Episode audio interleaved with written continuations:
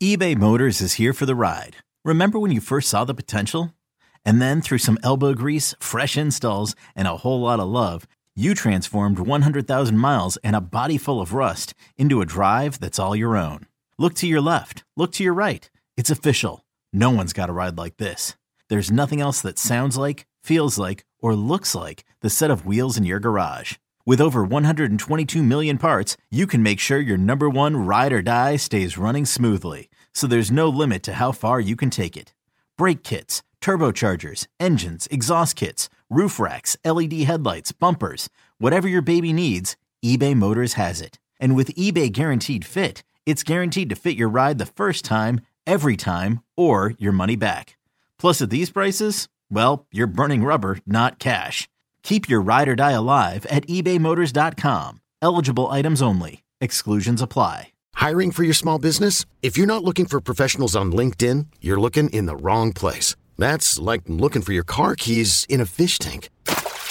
LinkedIn helps you hire professionals you can't find anywhere else, even those who aren't actively searching for a new job but might be open to the perfect role. In a given month, over 70% of LinkedIn users don't even visit other leading job sites. So start looking in the right place. With LinkedIn, you can hire professionals like a professional. Post your free job on linkedin.com slash recommend today. Support for this podcast comes from Frito-Lay in the 2023 Snack Bracket Championship. The Frito-Lay Snack Challenge is underway, and fans are voting on their favorite snacks to crown champion. We're talking about prime time matchups between the best 64 snacks in the land. Will Ruffles Ridges reign supreme? Can Doritos defend their dynasty? Or will Smart Food use their smarts for a surprise upset? Only you can decide. Get in on all the action for a chance to win up to $1,000 or a year's worth of snacks. Let your snacks be heard. Just go to fritolaysnacket.sbnation.com to vote and enter for a chance to win. No purchase necessary. Sweepstakes ends April 3rd, 2023. Void where prohibited. Year's worth of snacks awarded in the form of 52 coupons, each good for one bag of chips. See official rules at fritolaysnacket.sbnation.com. Blog Talk Radio.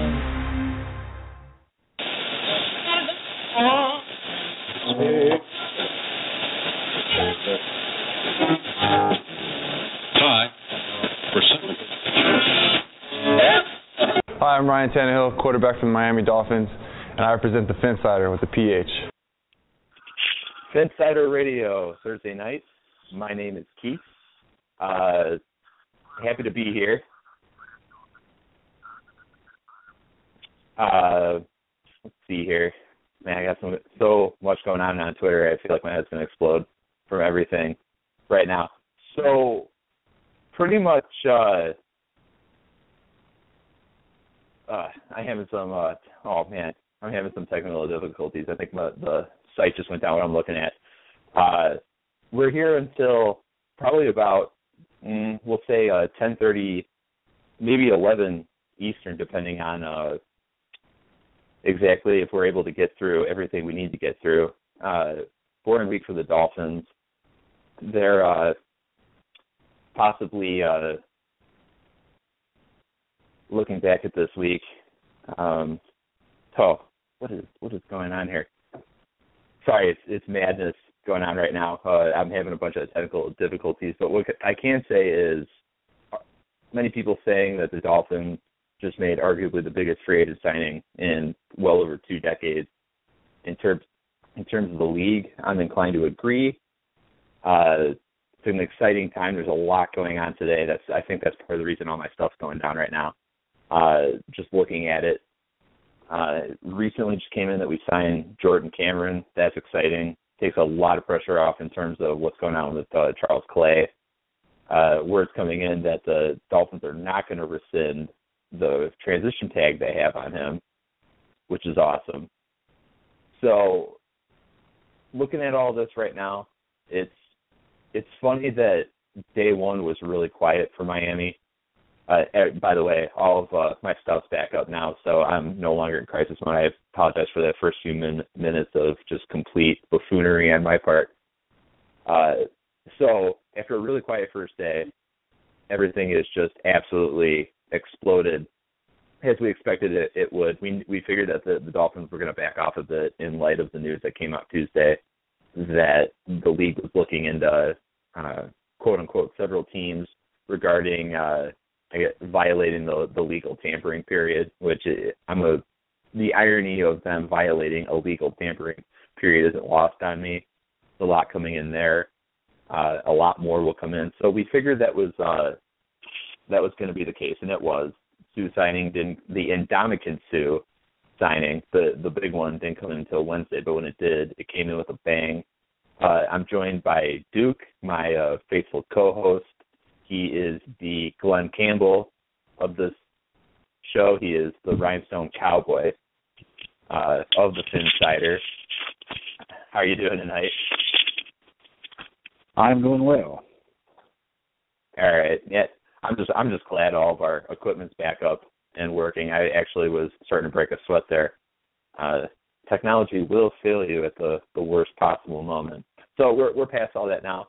We can go ahead and talk about just the the absolute roller coaster of events that have taken place within the the past 48 hours.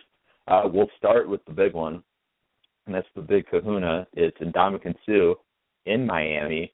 Uh, probably the the thing that shocked me most wasn't the fact that uh, we signed him. It's the fact that the Jason Cole report that came out Saturday, indicating that it was a lock that Ndamukong Suh was going to sign with the Miami Dolphins uh, in free agency, was true. Because usually when stuff comes out like that, we we expect to get punched in the face with with some sort of uh, last second um, development. But that's not what happened. It, it all worked out. It all came down according to plan. So how how do you feel about it? How did you feel when you uh, got the news on Saturday that this thing was going to happen, and how did you feel technically Wednesday when it did happen? Um, well, I didn't really hear that it was official until Sunday. Um, I saw some tweets that said uh, that uh, Detroit was backing out, Oakland wasn't in it, and Suh was going to Miami. And then it was kind of one of those, yay, we got him, but he can't really sign until Tuesday. So it was kind of like, well, let's just wait until it happens because you know.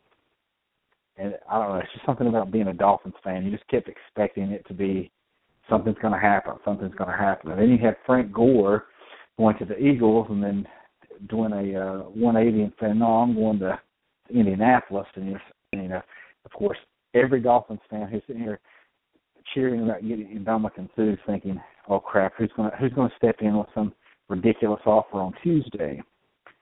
And then Tuesday comes and nothing happens. I, you know, Dolphins wise. Um, you know, it, you would have think you would have thought Ndamukong Suh signing somewhere would have been the biggest story, but it wasn't on Tuesday. Uh, there was all those other trades and stuff going on, and then Wednesday rolls around, nothing's happened yet. The, all the beat writers are saying it's going to happen. Just let it happen. And then there was the tweet sometime around uh three o'clock or something maybe that Ndamukong Suh was in Miami, and somebody had a picture of him at Ross and, and then Suh coming into the building and then it was like, This is happening. This is really happening. And then uh after it was announced and of course right as it happened, um sorry. Of course right as it happened, uh I wasn't able to, to check up on Twitter at that time, but I was able to get on right after the press conference and it was like, you know, it still hadn't struck me that it really happened. But uh but yeah, and uh, so I watched the press conference, watched his interview with the other Phinsiders, and uh, it's just you know, it's just hard to think that here you have this guy who was a, uh, you know, you have this guy who was a uh, an All-Pro defensive tackle, a Hall of Fame caliber type guy, and he's on your team now and everyone on the defense is going to be better because of it. It's just incredible to think about. And I put out a tweet today that said uh, I, I got it from Pro Football Focus that said between between Cameron Wake and Ndamukong Suh, they combined for 122 pressures last year, and now they're on the same team. Well, it's amazing, but the the thing that's really amazing, and it's really an unfortunate circumstance for Detroit. You almost feel bad for them. is a lot of things came together for for them to not be able to re-sign this guy at a comfortable price. You know, I mean that's the I mean they're essentially punished for hitting right on uh what three top two draft picks within four years uh, with Calvin Johnson, Matthew Stafford, and Ndamukong Suh. They hit right on those picks. Unfortunately, they hit right on those picks pre-current CBA. So I mean, they got yeah. all this money allocated towards those guys, and it, so unfortunately, someone had to go. And I mean, for them, it's the the franchise defensive tackle to do it everything, or to do everything uh, interior defensive guy who has just been an absolute wrecking ball since he entered the league in 2010. We're going to go to the phones real quick. We're going to have a lot of calls tonight. Uh, I want to go ahead and remind anyone out there that if you're interested in calling in, go, go ahead and give us a buzz, 347-326-9461. All of our equipment is now functioning. My, my board is uh, lit now, so we're not going to have any more uh, panic blackouts or anything. So give us a call, if we don't have a lot of callers, we'll bring you on for a little bit. Uh, if there's a long line, what chances are we'll answer your question real quick and then go ahead and hang up. We're not hanging up on you because we dislike you, just so you know. Uh, it's nothing personal. We just have a lot to get through tonight. Uh, I'd like to start with our good friend, uh, Dolphin fan for life, who wants to go ahead and weigh in on quite a few things. So, what's on your mind, buddy? Um, well, first and foremost, uh, interesting week, right? Um, yeah, to say the least. That's an It's a- understatement. yeah, No, I'm- severe understatement. As good of a Yeah. week as you're going to experience for as a Dolphins fan, non-playoff win type of type of victory for these guys. I can't remember the last time I felt this good being a Miami, Dolphins fan. Well, you know, um, I know a lot of people are talking about, well, what happens when Suh gets suspended or, you know, this, that, or the other thing. And I wanted to reiterate something I said on a post earlier. Um, that in Miami, Suh, while he may be the guy, he doesn't have to be the guy on defense like he did in Detroit you know, a lot of the stuff after, even before and after we signed him, I read about him and stuff like that, about how he, he's a very private person and, you know, he respects who he respects, blah, blah, blah, blah, blah. But, you know, in Detroit, he really didn't have anybody that he respected well enough that when he was about to lose lose control, that you know, they could pull him to the side and be like, "Hey, man, you know, you can't do that." Blah blah blah. You know, whereas here, you got not one but two of the top 100 players voted from the NFL for the last I don't know how many seasons.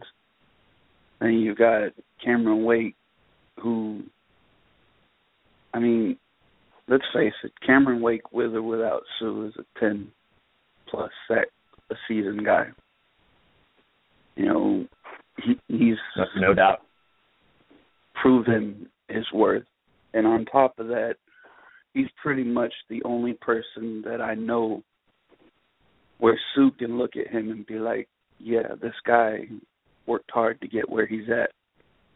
You know, went from undrafted free agency to you know, not making it on the Giants to selling shoes, I think, to going to Canada and playing for the Dolphins and making it on the top 100, you know, voted by his peers.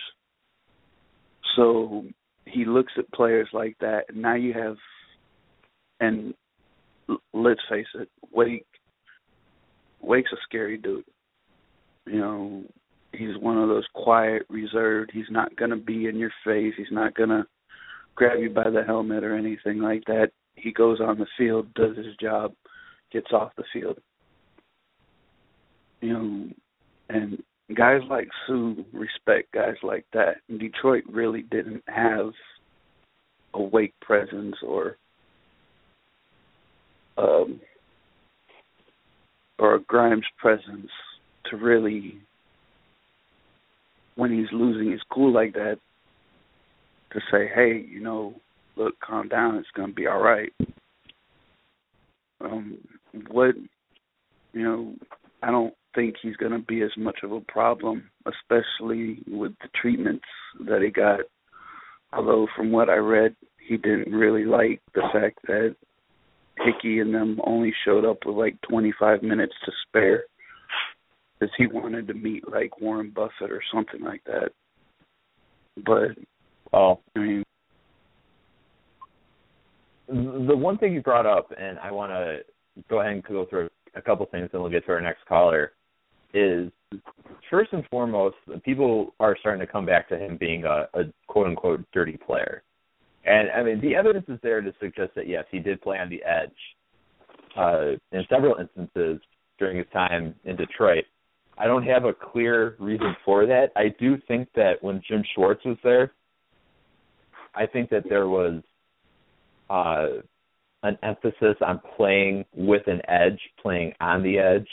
I think that was why they had a big interest in Nick Fairley when he came out in 2011. He played on the edge when he was uh, with Auburn, uh, especially if you watch the the Georgia games from 2010. Uh, so there's an emphasis on that. I but I also agree that there's a ton of leadership in Miami right now on both sides of the ball. I mean, obviously you've got Ryan Tannehill uh, getting it done, uh, and well, Pouncey too on offense. On defense, it's it's still Cameron Wake's show and I think that those two are going to make a nice a nice pair. Uh, I'm also excited to see how Olivier Vernon blossoms as a result of this. I think he's going to go off. I think that he's the he's the guy who gets who gets less attention because Ndamukong Suh is uh is on the football field, and I think that that's a very very bad thing for Miami Dolphins opponents in 2015. I mean, and it's exciting really, too. I really think it's more going to be Earl Mitchell that eats the most because of this. I mean, he showed a lot of promise in Houston. You know, as I'm a nose yeah, I agreed, but I'm talking about just pure explosive splash type plays on the defensive line. I think you're going to find them from Olivier Vernon. Though I do agree that this is a a huge opening. I mean, literally, literally and figuratively for Earl Mitchell. Because I mean, you've got all these guys who can fight through double teams. Earl Mitchell's supposed to fight through double teams, and now you've got a guy in Ndamukong Suh who's just a proven penetrator. Sometimes having two guys on him is just not enough. Right. Yeah, I mean Earl Mitchell's right. going to play the one. Earl Mitchell's going to play the one tech, and he's going to get single team just about every time. I do have Which- one quick question before we hang up. There seems Sure. to be an arms race in the AFC East.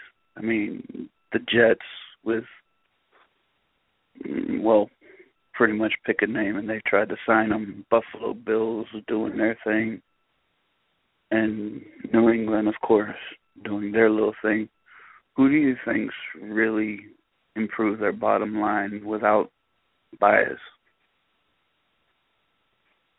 Uh, I mean, you have to give it to. I mean, Buffalo and New York have have done good work in free agency. I still think that Buffalo was foolish to part with Kiko Alonso. I don't think that. I mean, in the they might see some bang for their buck short term. I don't think that was a smart move long term. I think that it's it's not easy to find three down linebackers of his caliber. I think that that and they I mean they don't have a quarterback, which I mean somebody brought up a couple of nights ago. Uh, I think it was the show that Chris and I guested on. Uh, that the the Bills are kind of like us five, you know, four or five years ago, adding all of these, you know, adding running backs, looking for these these splash type players outside of the quarterback position. And I think that that was a really fair point. I don't remember who who made that point, but I couldn't agree more. But I mean, New England adding Jabaal Sheard today, I think makes them the winner just because they were already in in a good position, and now they just got more dangerous because that guy has proven that he plays well with his hand in the ground. We hear a lot about how guys are more comfortable standing up. Not really the case for him. So I mean, we're going to go ahead and uh, let you go, and you, you, can listen to the rest off air. We're going to move on, but thanks again for calling in. And as always, it's always great to hear from you. Yeah, same thing, man. All right, we hope to hear from you soon, buddy. All right, bud. All right, good night. Yeah, this this uh, yeah, he, excuse me, he's got a good point. The, the AFC East went from being a kind of like a, a down division now suddenly, I mean, you've got, yeah, obviously you've got the, the the Patriots and Tom Brady. You've got the Jets now with Revis. You've got uh, you've got a good defense and Rex Ryan up there in Buffalo, and now Miami is bringing in Ndamukong Suh, and it's kind of like you know this is going to be this is going to be a fierce division, and uh, I think it. I think there's potential for it to be the best division in football. I know that a lot of people would argue that it's the AFC North, um, and I know previously it was thought to be the NFC West. I, I can tell you it's no longer the NFC West, although St. Louis has made strides and Arizona's looking good. Uh, speaking of the AFC North, I want to go ahead and bring on our next caller uh, from South Florida, and he is the only man alive who's upset about the Jordan Cameron signing. Uh, Lewis. I didn't say I was upset. I'm okay. I know. I'm okay. I know. I'm. I'm. I'm just. I'm giving you some some crap. It's good to hear from you. Um, we we we we've discussed the whole Ndamukong Suh thing uh, a lot. Yep. You, know, you and I uh, on air, off air, the the past week. So we'll move on to the today's big news. Aside from the the rumors that the Dolphins were looking to jettison Dion Jordan for an offensive lineman, which uh, may or may not catch the fancy of Dolphins fans. I don't know. I have my own opinions, but what did you think of the Cameron signing now that it has happened? Well, I'm perfectly fine with it. I mean, look, it it, it really boiled down to the whole idea of people telling me that Charles Clay is an injury risk, but Jordan Cameron we should try and uh sign him because he can be really great. That was the only thing that got me mad about the whole Jordan Cameron thing is that people are throwing double standards at me. It's the same thing with Knowshon. Is he has injury risks and he's gonna get hurt. So Jordan Cameron is not somehow. We're gonna assume that uh when we go to Houston or where, or wherever, if Houston comes to us, I don't remember. Is it is Houston a home game or an away game? I don't remember. I don't have it in front of me. I just know that we. I think it's a home game. Okay, well, when what happens when Houston comes comes here to Miami and DJ Swearinger is going to see that Jordan Cameron's brains are one hit away from leaking out of his head, and he's going to put lay the wood on him. That's the kind of thing that has me worried about Jordan Cameron. That's all. Are you are you I'm not suggesting that DJ DJ Swearinger is uh is a predator to every uh tight end for the Miami Dolphins? It's starting to So look that way, isn't it? It's uh first Dustin Keller. Swearinger hits now people hard. Yeah, well, I, I'm still upset about that Dustin Keller hit. Uh, that guy can go ahead and talk about uh, how clean it was, all all all he wants. But the way I looked at it, uh, he he didn't need to hit him there. Um, If, Yeah. if he's a real hard hit, Uh, if he's a real hard hitting safety, he could hit up top. He'll hit wherever he's going to get, wherever it's going to hurt the most. For Jordan Cameron, that's his head, so he's going to leap up in the air and knock him to the ground. and what is this talk about brains leaking out? Concussions. Uh, yeah, but it's he doesn't have Ebola. Didn't somebody say that last night? It's not, it's not like every it starts leaking out of every orifice. Yeah, that was Biggie. I I've had a concussion. I can tell you that does not happen. But You before guys- we go well, any I further, understand- I want to. So uh, you don't get so you don't get sarcasm either, do you, Keith? No, I just like to go ahead and uh prey on on sarcasm on air. This is my show. You can't show sarcasm. Only I can. Ah, But no, I. I understand. I understand the the concern, especially because if you're if you're making a considerable signing, the con- the concussion stuff is scary. And like I'll give you crap about it just because it's funny, but I do agree that it's something uh early, especially early on in the season. Whenever he takes a big hit, we're going to be holding our breath. No doubt about that. I couldn't I couldn't agree more.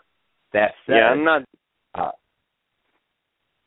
I mean, I'm not said, debating. He is he he is an outstanding red zone weapon and put up impressive numbers when he was healthy in Cleveland, despite the fact that he didn't have the around him what Hill had in Miami. Yeah, So I'm not debating a- a- Jordan Cameron's talent. I'm not debating Jordan Cameron's talent. I'm well aware that when he's healthy, Jordan Cameron is way better than Charles Clay, just because a he's taller and b he's a better target for Tannehill. I, I understand that completely. I'm not debating Cameron's talent. The only thing that got to me was, are we really going to bet on 7.5 million on a guy that all he needs is one hit and he's done for the season because, like, with all kidding aside, his brain's going to get bruised. That's not that's not a good thing. Three concussions in two years is bad. That's why the whole keeping Clay thing was more my style because I'm less worried about Clay's knee, which got a scope and something went wrong, than um Cameron getting his brains knocked around. Clay managed to play through his injury. Now he's had a full off season to get it better. He should be good to go. People are telling me he's injury prone after one injury. You don't get you don't get injury prone because you got hurt once. So that that's kind of like saying, well, even after all the hits that Tannehill's taken, all 139 sacks plus all the hits that don't count as sacks and all the hurries and all that stuff, if Tannehill finally gets hit too hard and he goes on IR or whatever, he's injury prone. That's just not how it works, and that's not how it should work with Clay either. I don't know if I'd use the the tag. It's funny to to refer to Clay and, and say tag. I I wouldn't call him injury prone. I mean, he obviously fought through injury last year and then was in a was in a precarious position, and there's no doubt about that. I Right, but there's a lot of people saying. Well, I mean, yeah, but I mean, there's a lot of people saying there's a lot of people who believe a lot of the stuff that goes on uh, uh, on the internet spewed by certain people. I don't, I don't even. I mean, that's what it is. But this is what this is my take on the whole Charles Clay thing, regardless of what happened. Okay, more or less with that transition tag, the Dolphins placed a figure on Clay indicating perceived worth. So the problem with that is when a team comes along like Buffalo and says, We don't agree with that perceived worth, we will give you more money because we think you're worth more, then it, the problem becomes twofold for the Miami Dolphins who have placed the tag on him. Number one is the fact that you've got a team coming along that values your player uh, per transition tag more than you do. So do you challenge your preconceived notion of that player's worth? And number two is because he was hurt last year. I'm not saying he's injury prone, but he was hurt. So are you betting by spending more money on him? Are you betting that he's gonna return to 2013 form when he was an absolute terror, just absolutely slaughtered the Steelers uh, at Heinz Field in the snow? I think that's a game that won us won a lot of us over. Are you betting that you're going to get that back by spending more money on him? I mean, it's a problem, and it becomes, like I said, it becomes multidimensional, and it's a tough one. You're seeing that they're going to keep the tag on him. They're not going to let him go quietly into the night to Buffalo, which I applaud them for.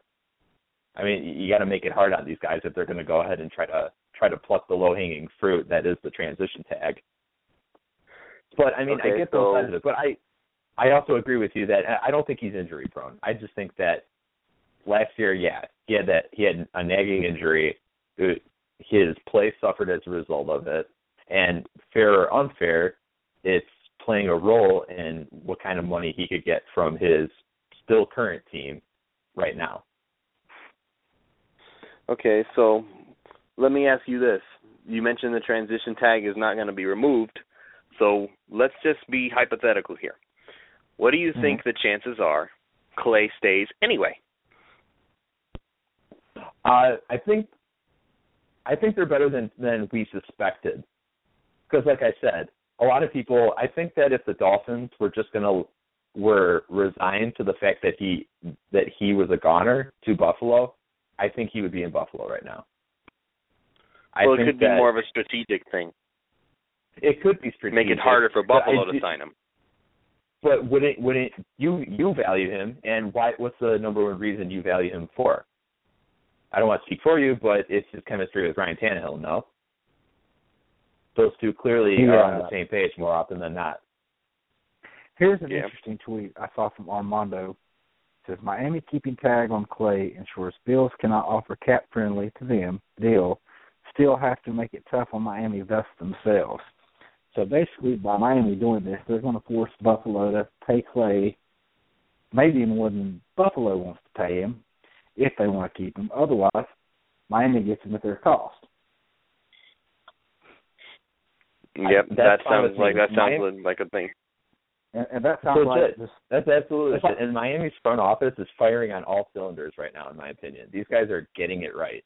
So I I applaud them for pulling this, and I hope. I mean, I'm I'm hopeful that Clay comes back. I don't want to lose Charles Clay. I think that there's.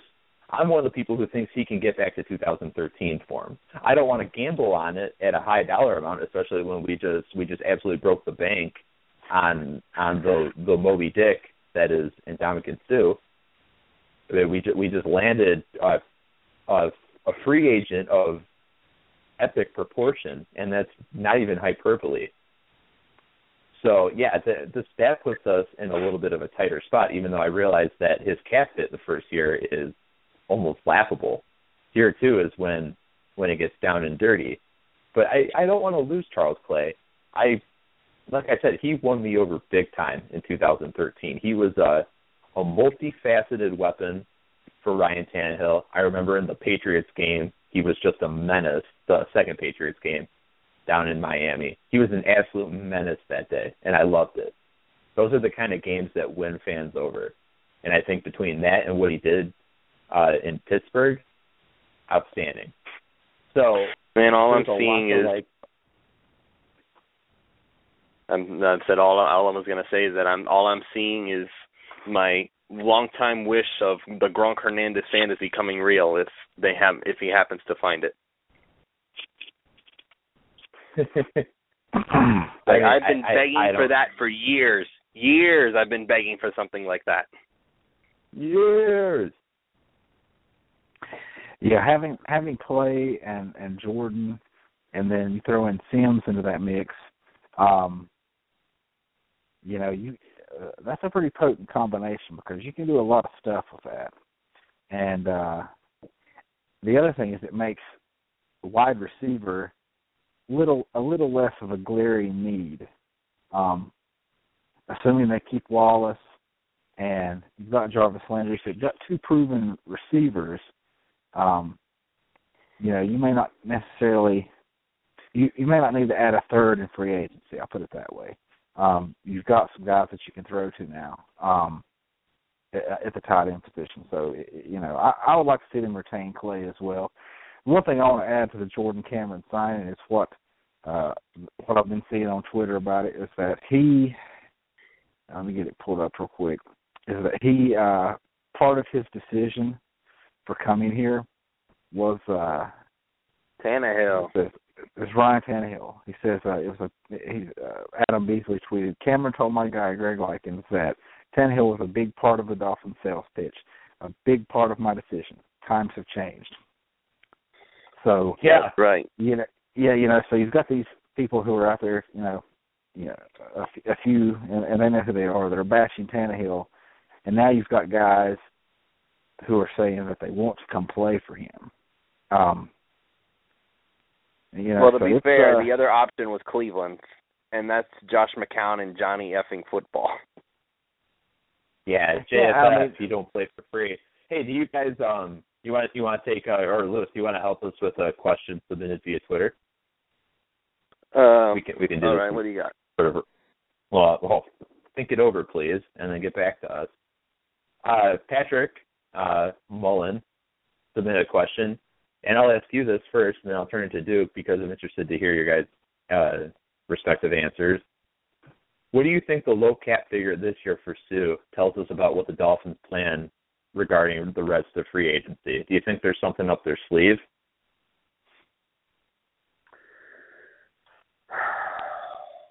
Or do you think that they're just they're leaving room just cause, just in case? If we're in an all, if we're in a win now mode, like Tannenbaum has said, and he's already shown that he's willing to look down the gun, the barrel of a gun, pretty much, I'm willing to believe that they have something going, whether it's Clay or whether it's if if they're saving money for Clay, then I'm all for it. Let's go. Let's get Clay in here, and we can have my fantasy come true for once. And or another option could be that we really are going to trade Dion Jordan to Philly, and we're going to get Evan Mathis, who, according to Pro Football Focus, has pretty much been the best zone blocking guard in the NFL for the past four and a half, four or five years. So I'd be good with that. We finally get the Great Wall of South Beach. If that happens, everything that I have said that Tannehill needs has come into place. We have an offensive line. We have all the weapons we could need. We have our defense with Ndamukong Suh anchoring the defensive line with Wake there. You can bring in someone else. You can bring in one of the young guys to play the other linebacker spot, or if Ellerbe restructures, you just move him there. I mean, there, what's there? We've filled everything. With if we bring in Clay, and we've managed to trade for Mathis, I'd say we're good as far as starters go. We can move on and make do with other spots elsewhere. How about you, Duke?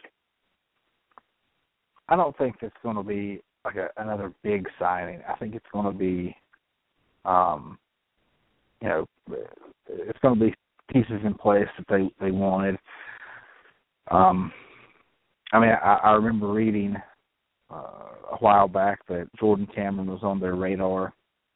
Um, if they bring back Clay, I, I mean, I think that's going to about do it. I don't think you're going to see a lot of other uh, major moves unless something just out of the ordinary happens. I mean, um, I mean they're having a fire sale down in uh, in New Orleans, and there may be you know someone someone that could be had there.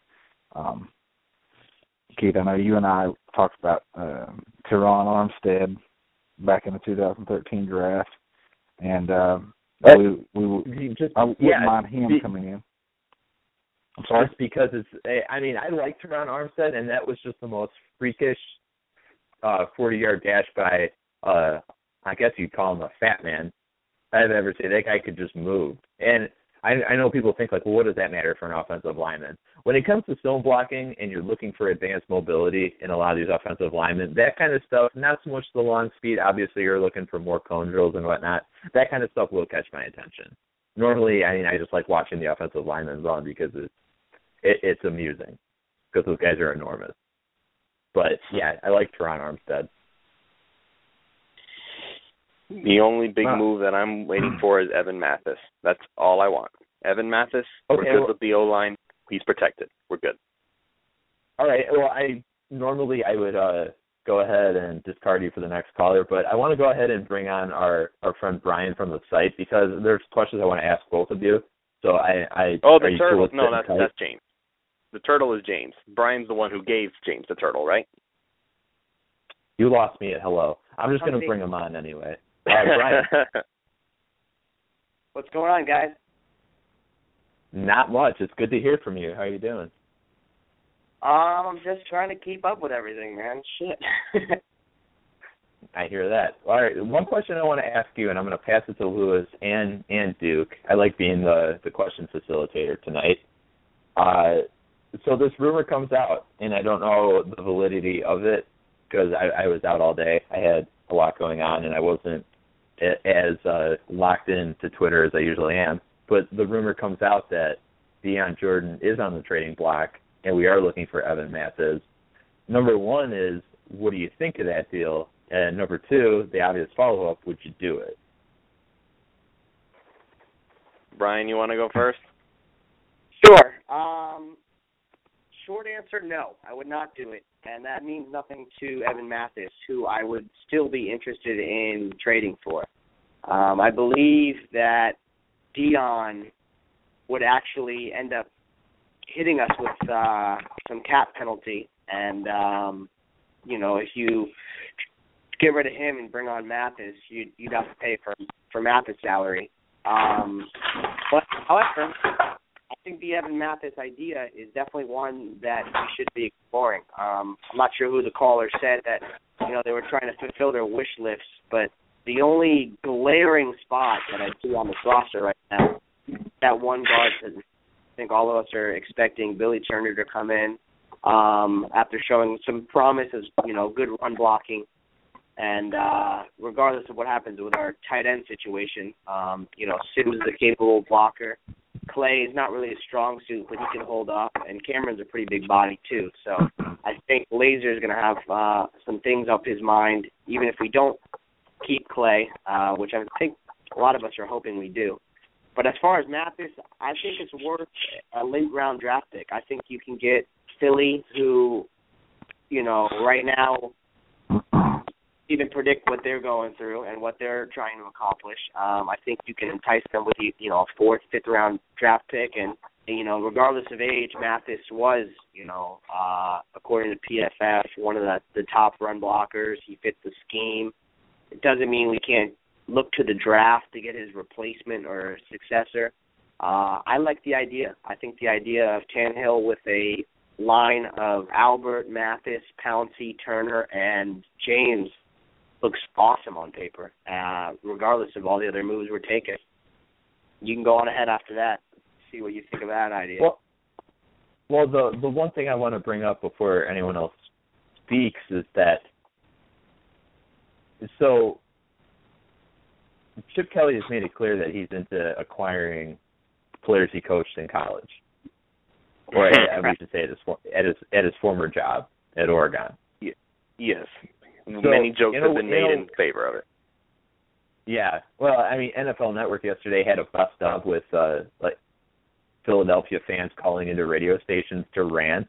I don't know if you can find the audio from that. If you do, I highly suggest you do. I don't care how bad of a day you are having, it will make you feel better. It, it is incredible. And the, I'm I could go on about this at some other time.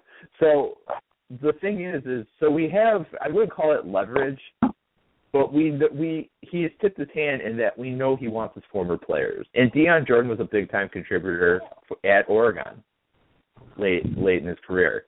I remember his uh I think he got hurt in the game against Kansas State. The, I believe that was the Fiesta Bowl. But I mean, I, but prior to that, he he looked great. He looked great that season. Had an outstanding combine. That's why we we moved up the draft him at number three.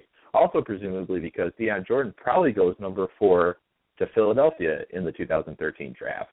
I don't think many people would would dispute that that projection, that assumption. So the only thing I worry about is we have routinely misused Dion Jordan in his time here. And is it something where Hickey and Tannenbaum, because they didn't draft him, that guy uh, Dion Jordan is the end of the the Jeff Ireland legacy in in many ways with that big move in 2013. So do you go ahead and stick it out and hope that your your Keystone Cops defensive coordinator gets it together and thinks, you know, maybe this guy's a strong side onside linebacker, or do you go ahead and wash your hands of him and take a player that fills, as Brian said, uh, arguably the biggest the biggest hole on this team's roster right now. Okay. Well, I have two things to, to say toward that. Uh, number one, Please. isn't isn't Dion Jordan a guy that isn't that the, a reason why you go out and get a guy like Ndamukong Suh? So a guy like Dion Jordan, his life will be easier on the field. Yep. I mean, that that makes more sense to me than saying, hey, let's. You know, they said we want to build up this defense, and we've got this guy here, and has he produced great as a defensive end? No, but can you use him in a variety of ways, like we, uh, like we talked about. I think it was the other night. You know, how many uh, front seven players are you going to feel comfortable with lining up in coverage on Calvin Johnson? The uh, the second thing is The answer is one. yeah, and we have him. The the second thing I want to say is I believe Tannenbaum was on an interview today, uh, one of those radio stations, and he said that the Dolphins see Dion Jordan as they said, you know, he fits well at defensive end, or he could play the Sam. So it's out there that maybe there's a possibility of a of a position switch. If that's the case, I wouldn't trade him. Okay. Um, before I talk about that, I just wanted to tweet. I just wanted to read this tweet, and uh, I don't know how interested you guys are going to be in it because of the source. Folks, the odds of Charles Clay playing with Jordan Cameron are zero. That's all caps. Who pays their tight ends fourteen million? Can you guys guess who, Uh, that, who said that? I love Omar Kelly. That would be correct, sir. Omar Kelly, which is, if you think it's funny, uh, about 20 minutes ago just tweeted out, I literally have no idea what's happening with Clay and Cameron, but apparently Okay, now well nobody putting- did. Appa- yeah, Well, apparently that's what now he's happened. putting zero That's- percentage on it. That's what happens. He literally he has, uh, he has one. He has I one of his signature put in. He literally should have just stopped it. Stopped when he says, "I have no idea," and just stopped. yeah, that would have been perfect. Oh, Well, I can answer the question for him. If if Hernandez had not turned out to be who he was, I'm pretty sure the Patriots would have paid both Gronk and Hernandez big money because that's a big part of their offense. Correct. that's a very good point. and So- you know that was not not only that a, a big part of their offense. Their offense was built around those guys. Outside of Tom Brady, I mean, th- those guys were the show. So yeah, those are that's the kind of team that would pay their tight ends 14 million. But since we're the Dolphins, we don't do stuff like that, right? So I mean, they're different players, but I understand your point. Obviously, Yeah. you know, not making that that comparison as of yet. But I mean, you look at a guy like Jordan, Jordan Cameron, and if there's a tight end out there when healthy, is the closest thing you're going to get to Jimmy Graham. I look at a guy like Jordan Cameron. I mean, obviously the key words are when healthy, but Jordan Cameron is the exact red zone uh tight end we've been looking for since Randy McMichael. And um, you know, I just go back to the previous point where it really does help out. You know, we're we're sitting at 14, even if these are the moves we make, um, and the wide receiver obviously doesn't. It doesn't seem as pressing now. Uh, obviously, if there is a guy available, you know, uh, like a Parker or a Cooper that drops, which could be a possibility, and you never know. Um, you you look at that opportunity to possibly bring someone on board, but it, it it's kind of like the Suh signing where you know Danny Shelton seemed like the most sense if he dropped to 14. Now Miami's just giving themselves more opportunities to set up with more options, and I I honestly can't be more thrilled because I think what they've done this offseason offseason is just very smart. They're giving themselves a lot of outs, and it, it, it's they're just setting themselves up where it looks like they have a less chance to fail, if you know what I mean. yeah, I get you. It's and truth be told, let's be honest about this. If Gronk and Hernandez had both stayed in New England, they wouldn't be making like only seven million a year. They'd be making something more like nine or ten, both of them, because that's the kind of players they are. Agree. So, like, no, we wouldn't. They wouldn't be paying fourteen million. They'd be paying more like twenty. So, now let's get back to the whole Jordan and Mathis thing, which is what we were talking about a minute ago. I, I was willing to do the trade when it was rumored to be a draft pick or something. I am not willing to give them Dion Jordan. I mean, all the stupid Philadelphia Duck jokes aside, uh, Jordan is hopefully, hopefully the staff has finally figured out that Dion Jordan is a slot, is a strong side linebacker, and he's not a defensive end. That's supposedly what they're trying to convert Chris McCain into, which I'm good with because, as Danny Williams mentioned to me earlier today, uh, McCain spent full time at defensive end in college, so I'm perfectly fine with uh, McCain being a defensive end because that's what he's used to doing. He's we're not trying to teach him how to do something else. We're putting him back where he belongs. That's perfectly fine with me. Jordan, on the other hand, is way better at coverage, and I want him as a linebacker. I don't want to move him. And even though Mathis is has is pretty much the best guard for the past four years now, I wouldn't be willing to give up too much for him. There are there are options. There are options out there, but if they're willing to trade, uh, part ways with Mathis, then absolutely, I'd be willing to give them a fourth or fifth round pick.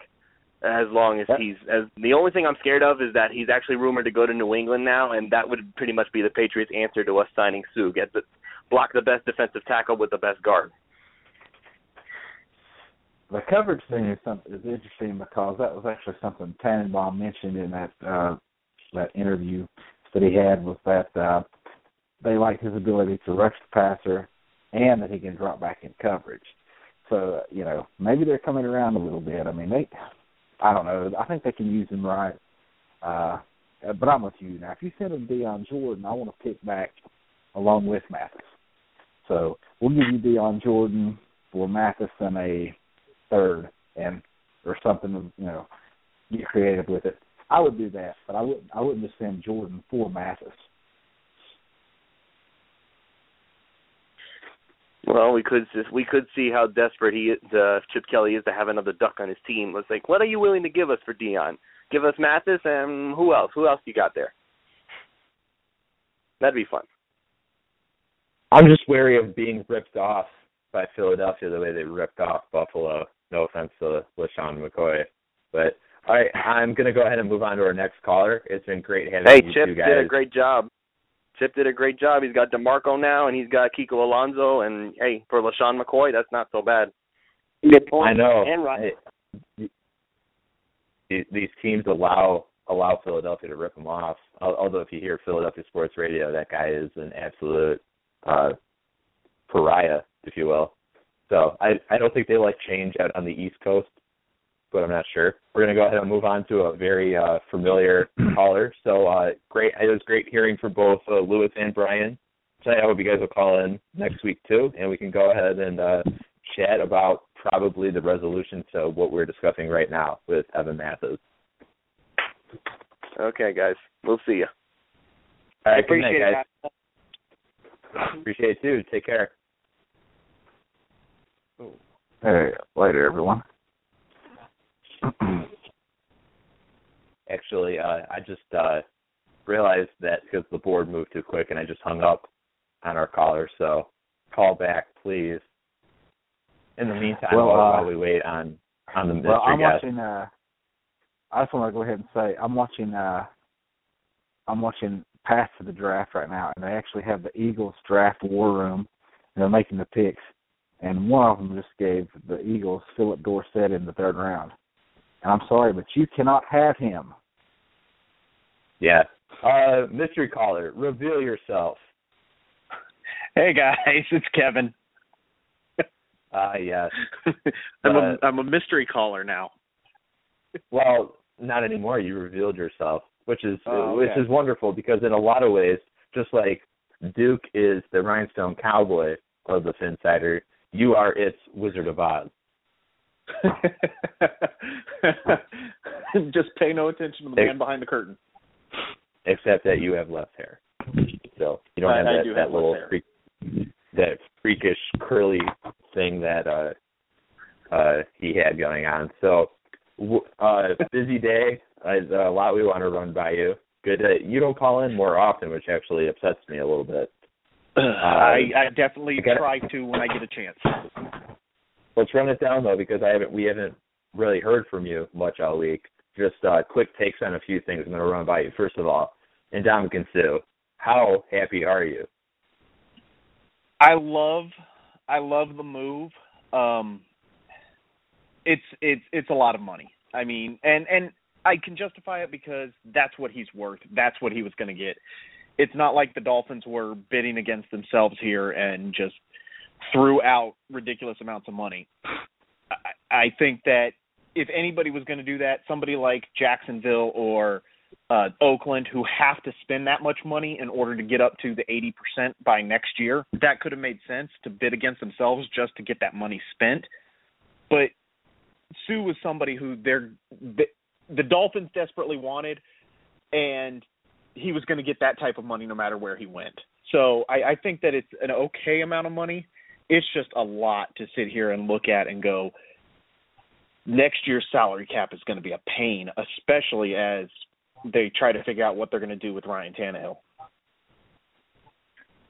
I agree. Let's move on. Uh, Jordan Cameron today, after after rumored flirtations with him, it's a it's a done deal. It's two years, seven seven and a half million per. Uh, I personally think he think he looks like a cleaned up Pau Gasol. Uh, pr- pretty uh pretty awesome. The guy is a monster. What do you think? Yeah, I think I, I you know Keith before uh before the deal got announced when it was oh he has re-signed with Cleveland I was out I was out I was away from the computer so I was trying to find somebody who could post. And then as I'm trying to deal with that, then it popped up, oh, just kidding, he hasn't signed back with Cleveland. It looks like Miami, and then the news did come down that yeah, it's a two-year, fifteen million dollar deal. I love it. Um, I and the Dolphins have not pulled the transition tag on Charles Clay yet. They still supposedly are working on a deal to try to keep him too. So if you can pull that off and you can get Clay, Cameron, Dion Sims, and whatever Arthur Lynch becomes, your tight ends make up for the fact that you don't have somebody like Brian Hartline or Brandon Gibson. So they're building the tight ends to replace what they gave up with the wide receivers. This is a new look offense in a lot of ways. Uh, it really is. Last year, last year, what really hurt us was that lack of size we had in the in the red zone. Even though we saw some great strides from Jarvis Landry, um, really all through the season, but especially late, it seemed like he he was really putting his route his route running and his upper body strength to use, and he was tough to jam off the line, and he was making a lot of things happen in the red zone. So that was nice to see. But all of a sudden, you go from from uh, that sort of offense where you're looking you're looking for that size and you're looking at the draft and thinking what yeah. receivers can we bring in to bring that. Now all of a sudden you think you still want to bring dra- uh, receivers in via the draft, but size isn't going to be as much of a concern right now because you just brought in Jordan Cameron, who is pretty much an oak right. tree. Yep, and as long as he's healthy, and I wrote this uh, earlier today. I think I wrote it on the site. I may have put it on Twitter. That the concern with Cameron is obviously the concussions, but that was the concern for Daniel Thomas for a couple years too. And the Dolphins went out and found a helmet that worked that stopped Thomas from missing games due to concussions. So there may be some way to help Cameron not have that same problem. So you, if you can solve that issue, you probably aren't going to have that many other uh, injury concerns with him. So you do. You end up with a guy that you can put out there in the red zone and just throw the jump ball and let him go get it. The Dolphins are getting a lot of praise on Twitter from from beat writers around the league, from a lot of NFL Network guys saying that while they're trying to extend Charles Clay, they lock up Jordan Cameron for two years. And Ian Rapoport of NFL.com said that's a smart, quick move. I agree. The thing is, they're and, they're being proactive instead of sitting back and waiting. They're they're going and getting the guys that are gonna not only take their offense to the next level, but make things infinitely easier for their franchise quarterback.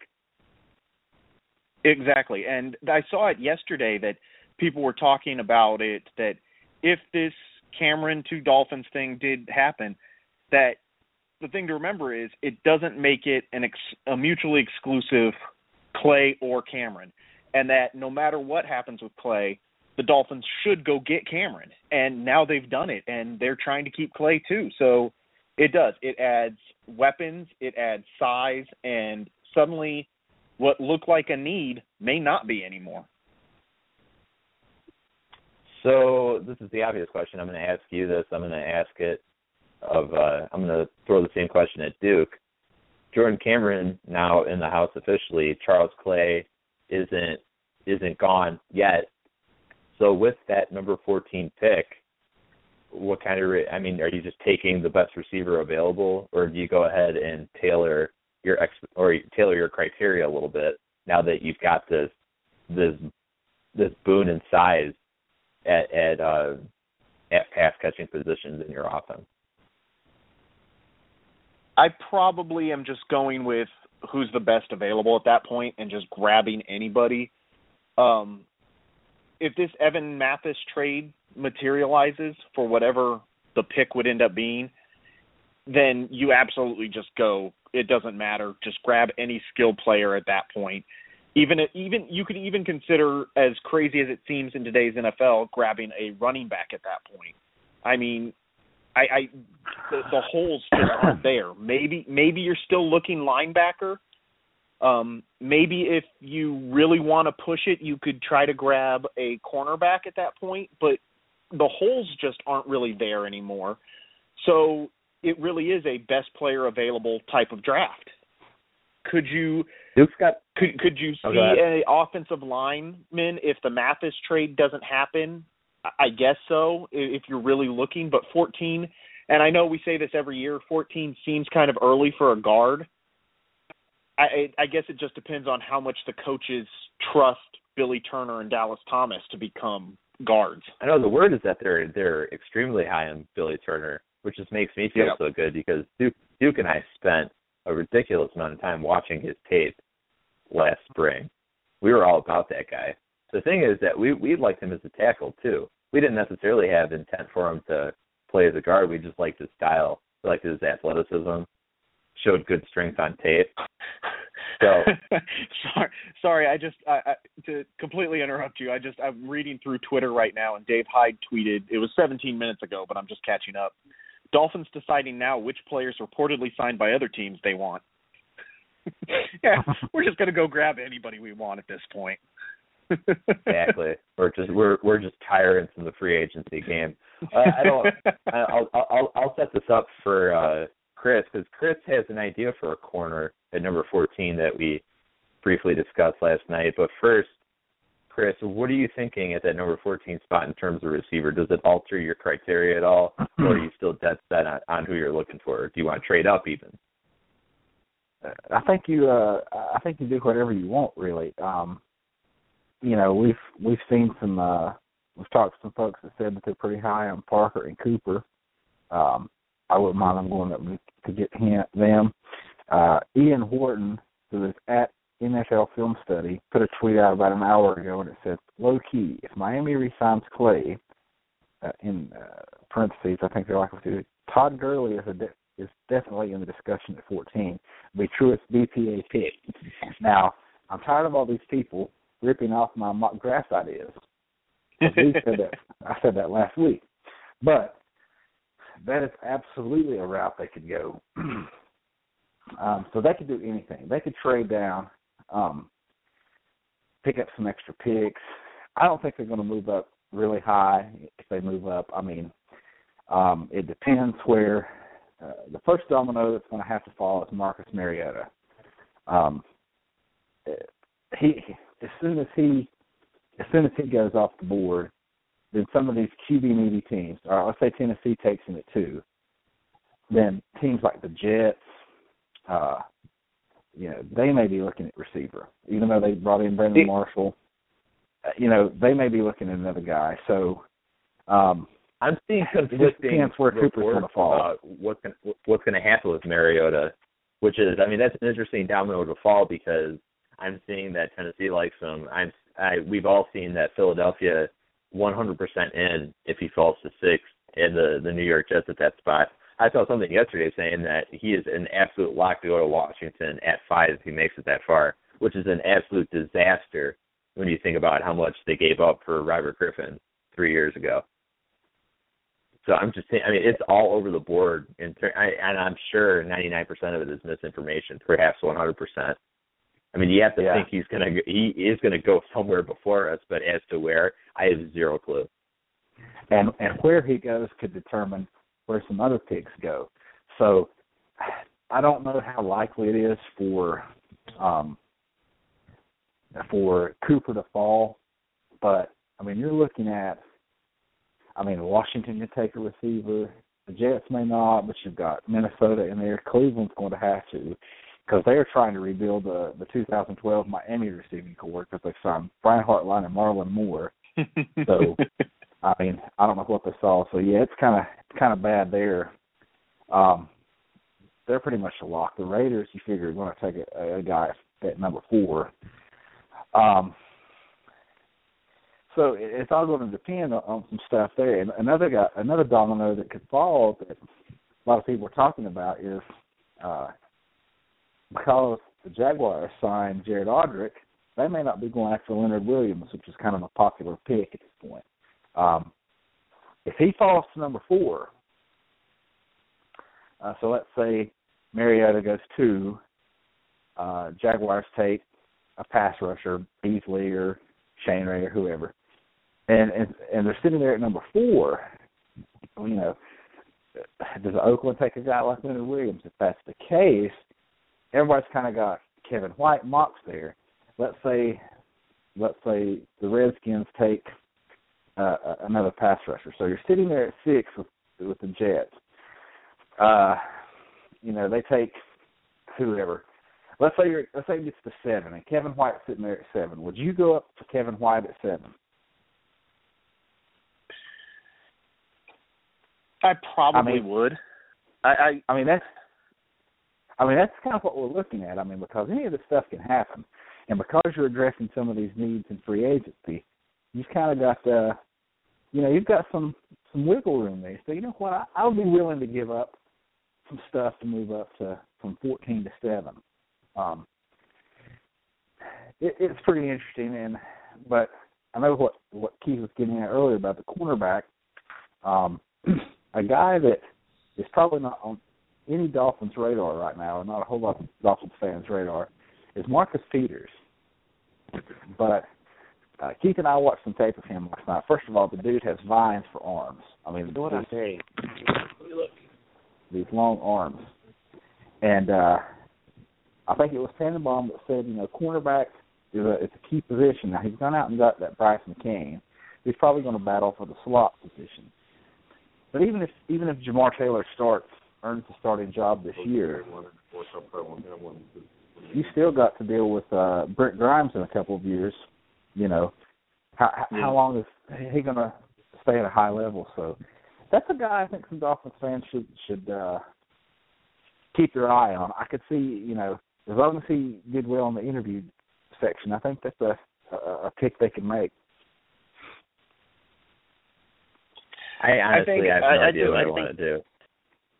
I, I think that's it. I think it just it's such a best player available. This is for years we've had this debate on the site of what is the right way to do the draft. Is it fill the needs that you have or is it just take whoever's there and plug them in?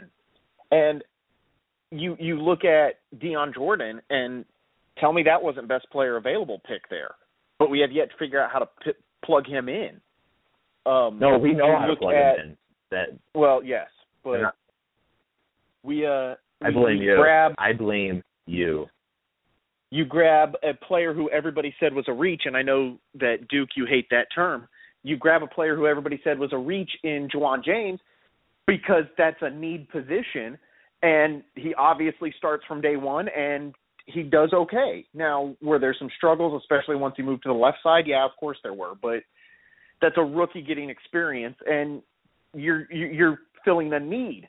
But when you get to the draft and there's not a blatant need in the first round, this is the year to just do best player available, and it doesn't matter. You just take whoever's there. Twitter is afire right now, talking about how beautiful Jordan Cameron is. Unbelievable. Man, it is sick. It it is just like wildfire through my through my mentions. Get it together, people. I, I think you started it. How did you know? That's my thanks for blowing the whistle on my uh my other uh Twitter Twitter handle where I go ahead and lurk and say creepy things to people.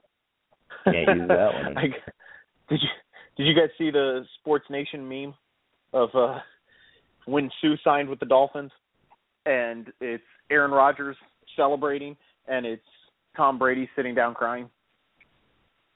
I did see that, but my favorite thing that came out was uh who who is that guy? Is it Dolphins Haiku? And Yeah, and uh. Chris and. I Chris and I were just laughing yesterday because he he put up that because he obviously puts up a haiku of of everything uh associated with the Dolphins, and I'm trying to find it right now. It said something like, "Big man has arrived. Hide the women and children. Oh, he's gonna eat."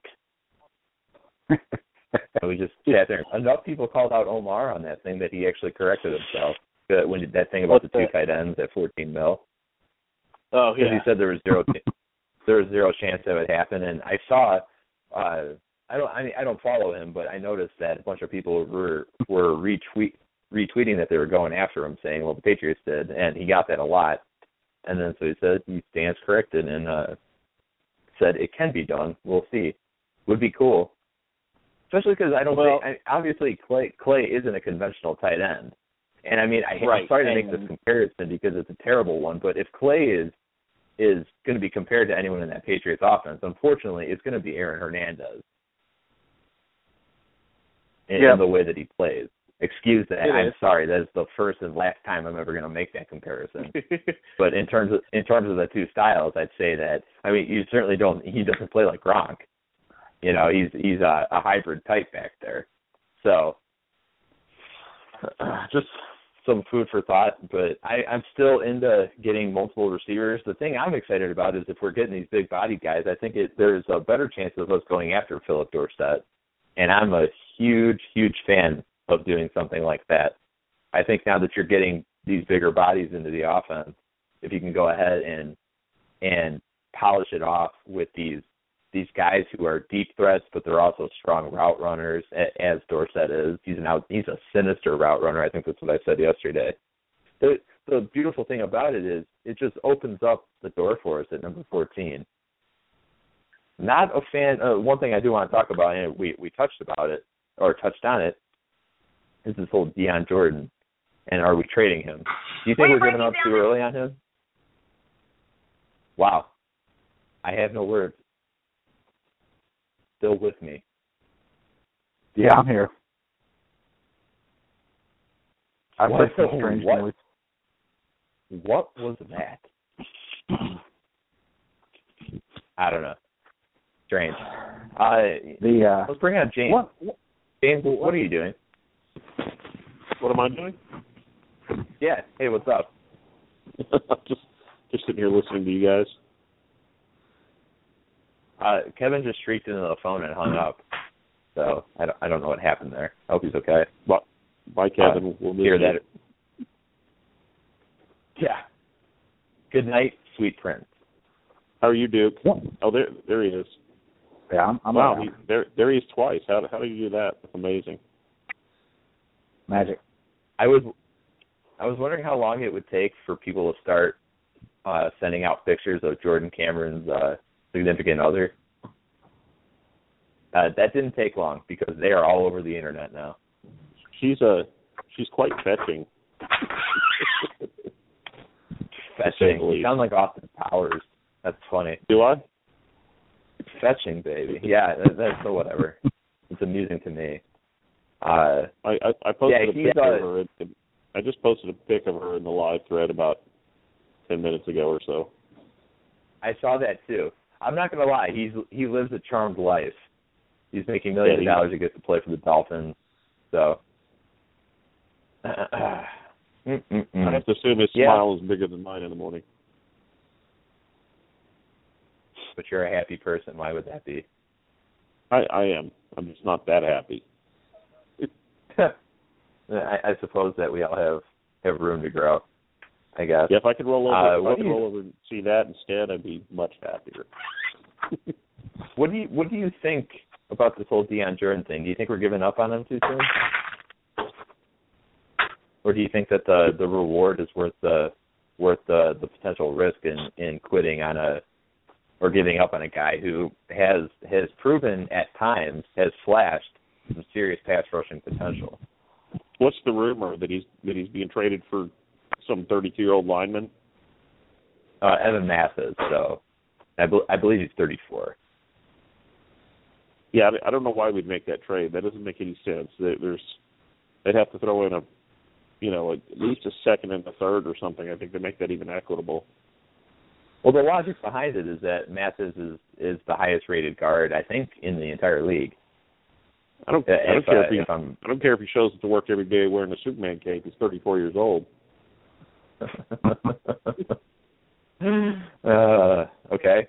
Well, I mean, I'm just, I'm not gonna lie, I'm not a fan of it just because it the the answer to Gian or the answer to Gian to Dion Jordan, I feel is an obvious one. Yeah, he's bulked up to about 270 pounds, but he needs to be a strong side linebacker. When, when you watch that man line up across from Calvin Johnson and stay with him and defend him, that's something that you need to file away as a big time skill set. So go ahead and let him do his work at the second level. You want to go ahead and, and rush him? That's fine. Make sure he's standing up. So I'm not I'm not sure what these the the lack of flexibility, or you could say the uh, the preference for inflexibility with Kevin Coyle's defense is a frustrating one in that regard. Which is funny because you keep hearing about how it's a hybrid defense, and yet they continue to to try to slam a, a square peg in a round hole here. He's just not as effective with his hand in the ground. I don't know what these guys need to see for them to for them to be convinced of that. I don't know who needs to go down there and explain it to them for them to understand that. Maybe Ndamukong Suh comes. I would hope that Hickey holds you know, on to him at least till Coyle is gone, so we get somebody you know that knows how to use him correctly. Well, I'm not of the mind that Dennis Hickey's someone who's ripped off easily. You know, he earned that Silver Fox uh moniker, if you will, last year. And I think that it's funny because he he got a bad rap for coming in at the the tail end of a fiasco GM search. Although with all the problems that Ray Farmer has had, maybe it was all a blessing. Because I mean that that whole text text uh debacle that they had going up in Cleveland has just been laughable at best, or I should say uh, at at the least. So Hickey comes in, everyone everyone treats him like he's table scraps because he was the last guy interviewed in a, a pretty broad, or I should say, numerous search for a GM. But he comes in and, and he picks up where we left off in terms of building this team. You know, he lands a big fish in free agency with uh, Branden Albert. Uh, he got a lot of crap for the Ja'Wuan James pick, but Ja'Wuan James, for the most part, looked outstanding this year. Was highly rated by everyone when it came to rating the uh, the best rookies from that draft. And then I'm not sure how much credit goes to him and how much credit goes to Mike Tannenbaum, but they work together. And now all I know is we have Ndamukong Suh in Miami. I do want to say uh, I find it funny listening to everybody right now how much credit they give Mike Tannenbaum for making all the moves as the vice president of football operations and ignoring what Dennis Hickey does as the GM, yet the argument for uh, or against Jeff Ireland early in his in his tenure as GM was that he was the GM, so he should have been making those moves and ignoring that Bill Parcells held the same position Mike Tannenbaum. So we're we're, we're making the arguments backwards now. I just I noticed that the other day how much how much everybody said no. Jeff Ireland made the decisions when it was bad, and Bill Parcells didn't take blame. And don't get me wrong, he did get blame, but everybody wanted to say no the GM makes those decisions, but now we have a VP of football operations again, and it's him making the decision, not the GM. It's like um, we, we, this is just a couple years ago, and we're already completely forgetting that. We're we're, we're we don't backwards speak of the previous we era. Yeah, Yeah, but well, you'll, um, you'll, and, and one of just the things I that noticed out, too, Tom Gamble was fired by the Eagles too, and he was one of those supposed to be GMs for the Dolphins too. That yeah, he was, was a ahead of for us. Hickey. Yeah, and we were and he losers for missing out on too. him. I don't know if it's just divine intervention or what, but everyone thought that Hickey was just like an also ran, like he was just some, some village idiot that we we brought in. And I don't care what anyone says. That guy looks so much like the Ted Beneke character from Breaking Bad. I don't care what anyone says. It looks like him. What's char- With what's character from Breaking Bad? The Ted Beneke, he's the one who uh Walt's wife has the affair with. It's her boss. Oh yeah, yeah, yeah. He does kind of look like He's that idiot who he's that idiot who's in millions of dollars of debt and doesn't care. Anyway, I hope I Yes. didn't just ruin the show for people. So, this, so Hickey comes in, and yeah, just I mean, just just totally crapped on by a lot of fans, treating it like he was just some some secondhand uh, table scrap delivered to us uh, via the Tampa Bay Buccaneers, and you know, hey, good luck with having this guy running your your player personnel and whatnot. Uh, I couldn't speak more highly of him right now. I think that he's been fantastic, and I noticed that in the Ndamukong Suh presser the other day that Tannenbaum went out of his way to give Hickey a lot of credit. Right. Uh, and I which did. was I, thought I it was was really interesting. Ross Stephen Ross talked all about Tannenbaum. Tannenbaum deflected a lot of it and said, "No, Dennis Hickey did a lot of all this work." It was it was interesting dynamics up there. And I know there's Yeah, a lot made the- out of Joe Philbin didn't get a talking or didn't get a seat at the table and didn't talk. And you you can read into that obviously. I just looked at it as that's the way the Dolphins have always done things. The off season you don't hear from the coach. So I, I assume that's the same situation.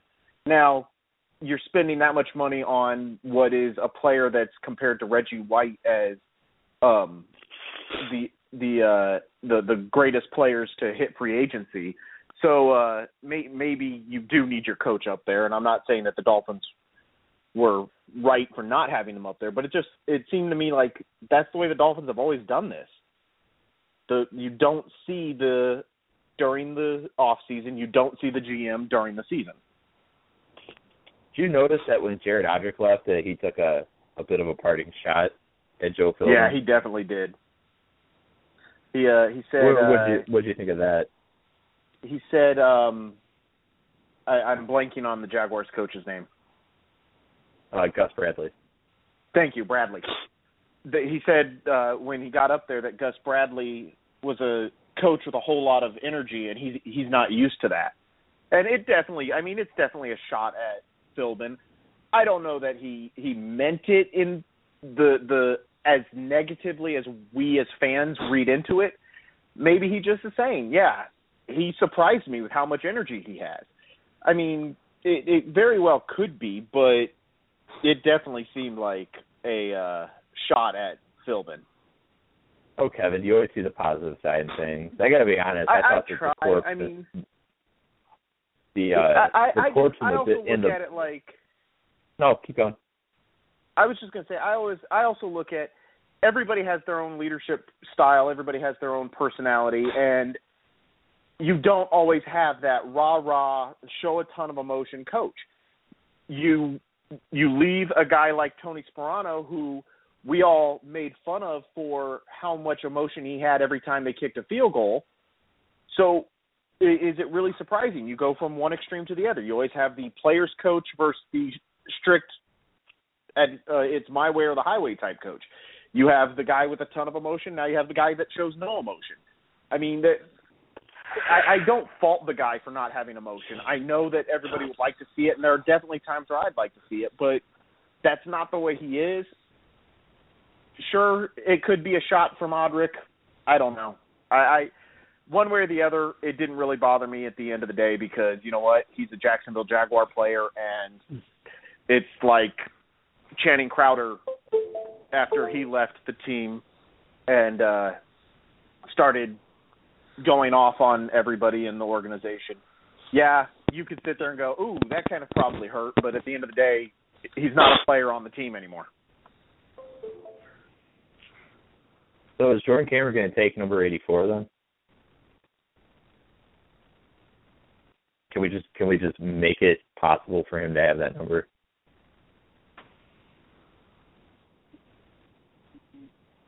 Probably. You think so. Did I, It should be okay. Did I stump it? Did I stump everyone with that? We've got actually some calls. Do you want to go ahead and stay on? I mean, we've got the usual crew here. Do you want to take some calls with us? Sure, that's fine. Okay.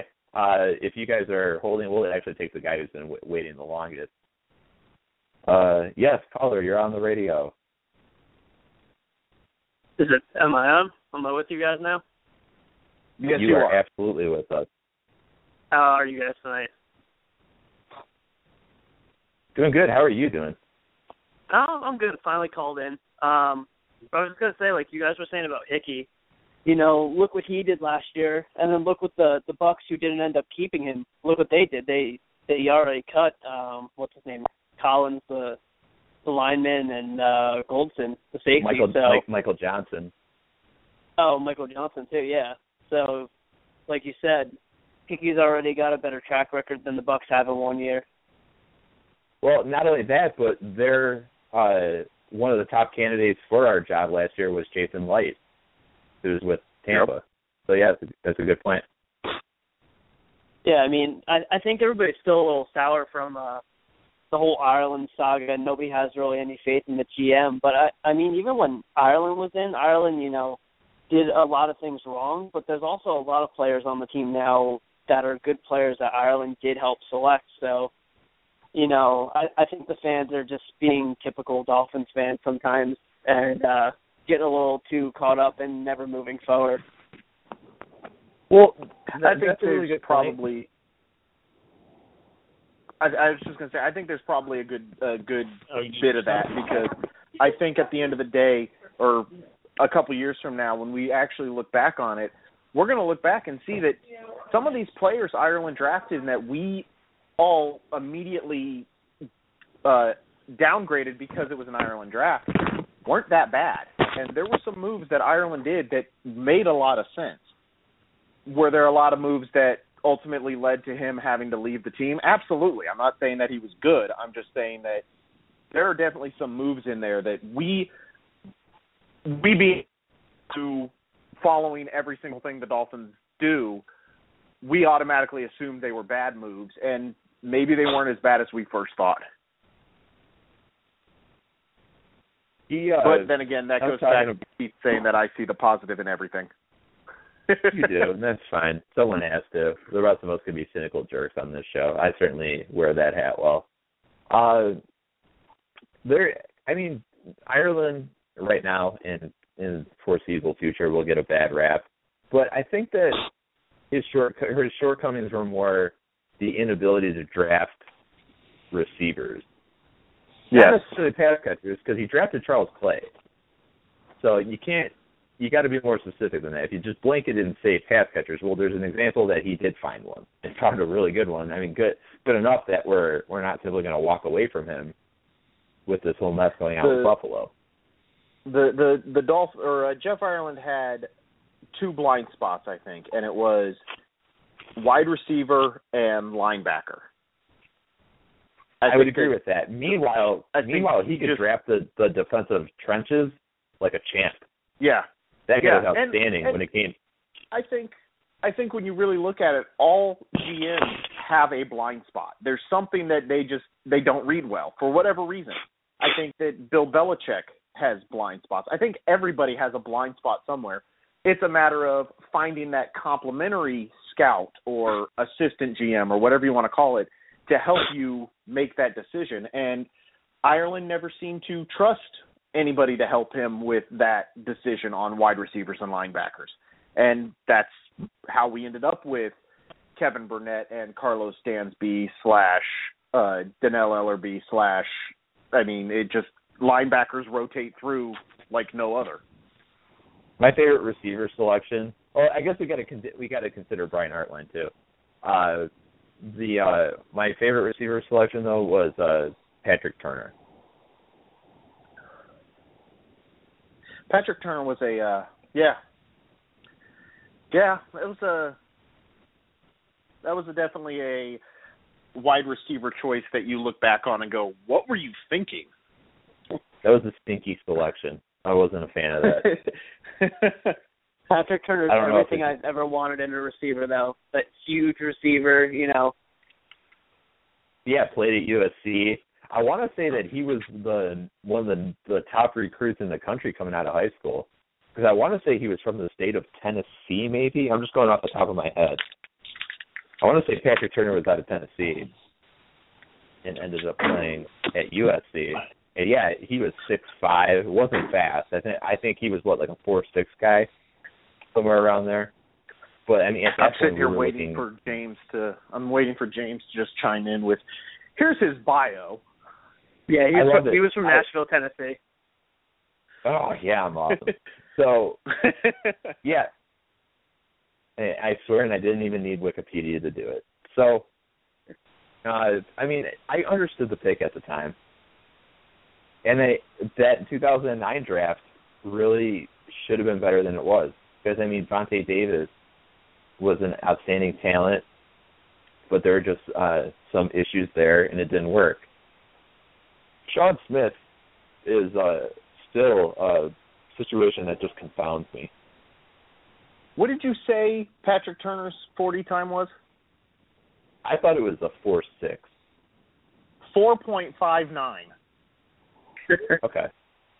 H- how? Close. How do you pull that out of your brain? Where is that Well, stored? because- It's because it's what I used to do. I, especially 2009, because I think that was the first year I bought a draft guide. Before that, I used to just do my own. But I remember we were, we my uh my now my wife my my girlfriend at the time we were we went to Florida for spring break, and on the car ride back I picked up um like pro pro football weekly draft guide or something, and I read it on the way back.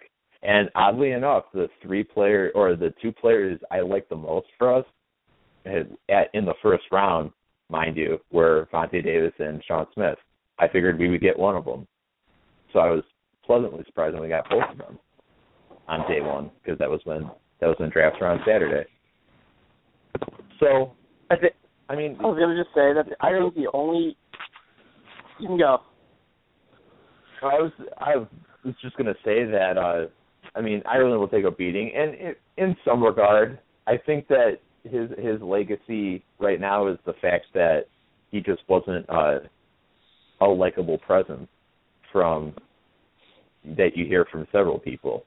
Whereas I get the impression that Hickey is respected, regarded, people like him, people want to deal with him. I the jury's still out on Tannenbaum. That guy is uh he's he's very pleased with himself, which I mean he should be. If he was a part of bringing Ndamukong Suh to Miami, and all indications say he he was a part of that, then I mean he should be high on himself. But I, I like Dennis Hickey. I hope that he gets the respect that he he's due. And I think that a lot of people who are beating up on us right now about the Ndamukong Suh selection are overlooking the fact that we've got Dennis Hickey handling our scouting going into this draft. And if it's anything like last year's draft, we're in good hands. For the record, Patrick Turner was the number two ranked uh, player in the country coming out of high school. Okay, I knew he uh, was up there. 2005. Yeah. Derek Yeah. Williams was one. Yeah. Patrick Turner was two. Eugene Monroe was three. And just for the record, to add on to that, the 2004 recruiting class, the year before Patrick Turner, who was number two, Ted Ginn Jr. was number two. So the Dolphins apparently like the number two um, player coming out of high school in the draft classes. He was also Who's a the number two guy four years ago? Um, We'll probably take him this year. it doesn't have it. Uh, Ah. it, it was uh, Seantrel Henderson, but he came out. I last know year. one of the top Yeah. one of one of the top guys. Yeah, he was a. And then uh, I believe that we we have an opportunity. It could happen. I, we yeah, could whichever the one you guy. want to use doesn't matter. That one's closer, so yeah. Yeah, you can lock that one up. James, what are you doing? Oh, sorry. Forgot I was live. James James missed a mute button somewhere. James is at. In and Out Burger right now. Uh, the, the one thing I was going to bring up is uh, talking about these highly ranked guys coming out of high school. We could potentially take a, a number one guy coming out of high school this year if we take uh, Green Beckham. Yeah, that would not be a bad choice at 14 either. Yeah, that that pick rubs some people the wrong way. I'm It absolutely I'm all would, for it. but I'm all for it in terms of. uh Well, the thing is, like, because I I feel like that pick in the past would have burned us because we didn't have the leadership on offense, especially at the quarterback position. I think that it's one thing when you bring in a, a Mike Wallace and he's already established, he's already worked with another quarterback, and you pair him with a young guy. Now you're bringing in a young guy with some behavioral issues, but maybe you let Yeah. Ryan Tannehill work with him. I like that. Let Ryan Tannehill be his life coach. Eh, it, Go ahead. It, it would not be a bad. I mean, you have Jarvis Landry, who obviously had success as a rookie, who can relate directly to somebody like Green Beckham. and say, "Hey, this is what worked for me last year. This is what you have to do." You do have a quarterback who's at least established. He may not be Tom Brady, Peyton Manning level, but he's at least established as the starter. There's no questions about him being the starter. So you do you have that. Um, you do have somebody like Mike Wallace, assuming he stays on the team. You, you have somebody like Mike Wallace who can be a mentor. So there, there there is the leadership in place. I know the Dolphins' leadership in the locker room question of a couple of years ago, but that that's not a bad idea. Are you guys cool with me bringing on one more caller? This is turning into one of like those uh, All Star Jam Fests where we just have like a gazillion people up on stage. Uh, uh, I blame long, Duke. Long, He's been too quiet. Long time caller, friend of the show, Jason Scott. How are you? Hey, how's it going, guys? Hey, good. Jason, what do you, you? want to talk about? Uh, wow, there's been a lot of things going on. Um, Suh, uh, Jordan Cam or Cameron Jordan. I got to learn that now. It's Jordan Cameron, right? It's Jordan Cameron. Yeah. The other one's the defensive end, and um, we're still we still got Clay. I'm not sure if that's for real or if we're just trying to make them bid up. We, and it very much so could. I wrote that in the article that that could be why they haven't pulled it. Is you you are making Buffalo have to make that offer that you ca- that they know you won't match. So it it very much so could be a Dolphins play to try to make that offer be higher than if he's just a free agent. So how does Hickey handle that though? What does he sit like a in like that that room in Scarface? Like the whole like Tony Montana, like mountain of He- cocaine while he sits there He he could. the Charles I Clay see decision? him. I see him more Mr. Burns sitting there running the fingers up and down. Excellent. I like it.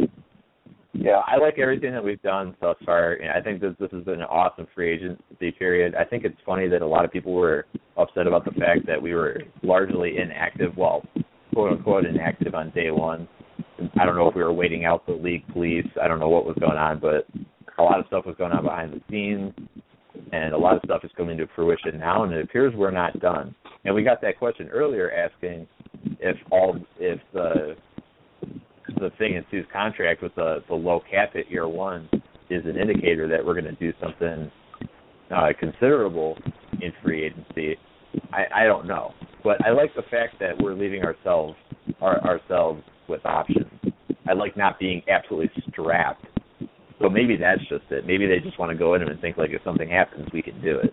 If Buffalo wants to go Right. ahead and and try to play transition tag chicken with us, we we can we can go ahead and we can we can get into that game because we we're paying uh, uh, a laughable amount uh, in terms of cap it uh, in uh, in year one.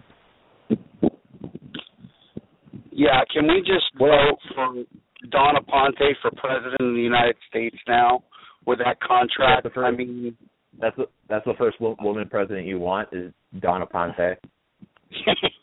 yeah, she get rid of the she get rid of the deficit in like two years. yeah, at least Secretary of the Treasury. I mean, right, something. Yeah, I, yeah. I mean, she's got to be doing something with money.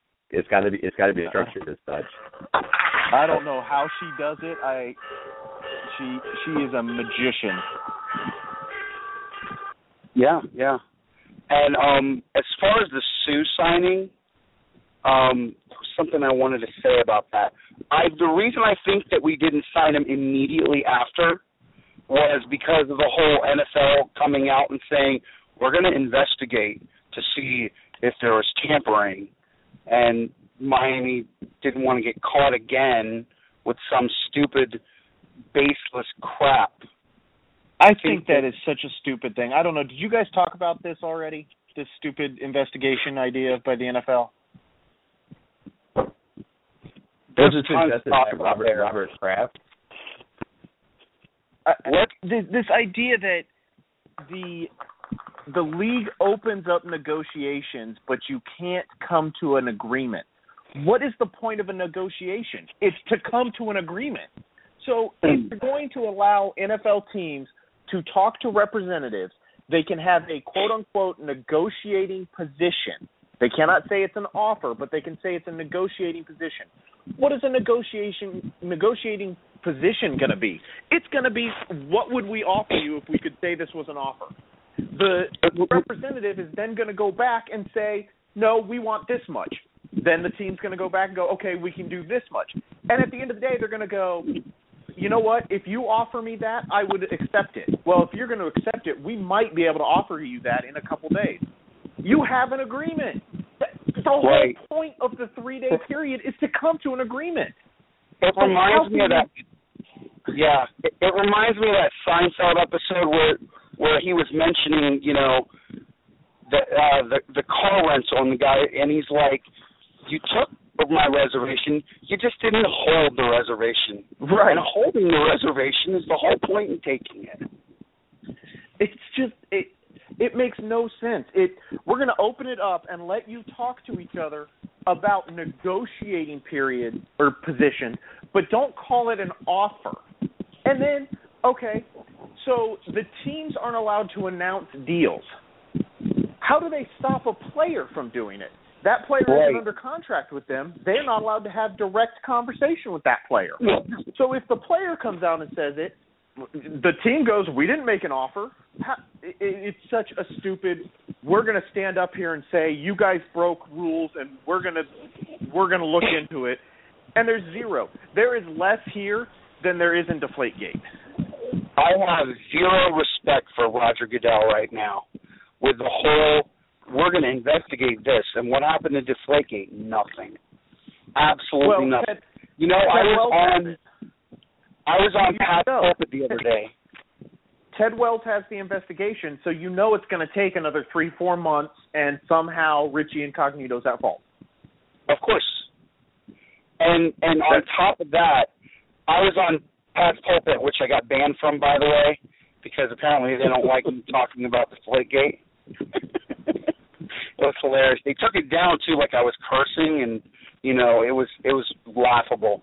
But um, they were on there and they were saying how that that they should get the swap picks with swap first round picks with the Jets because they tampered with Revis.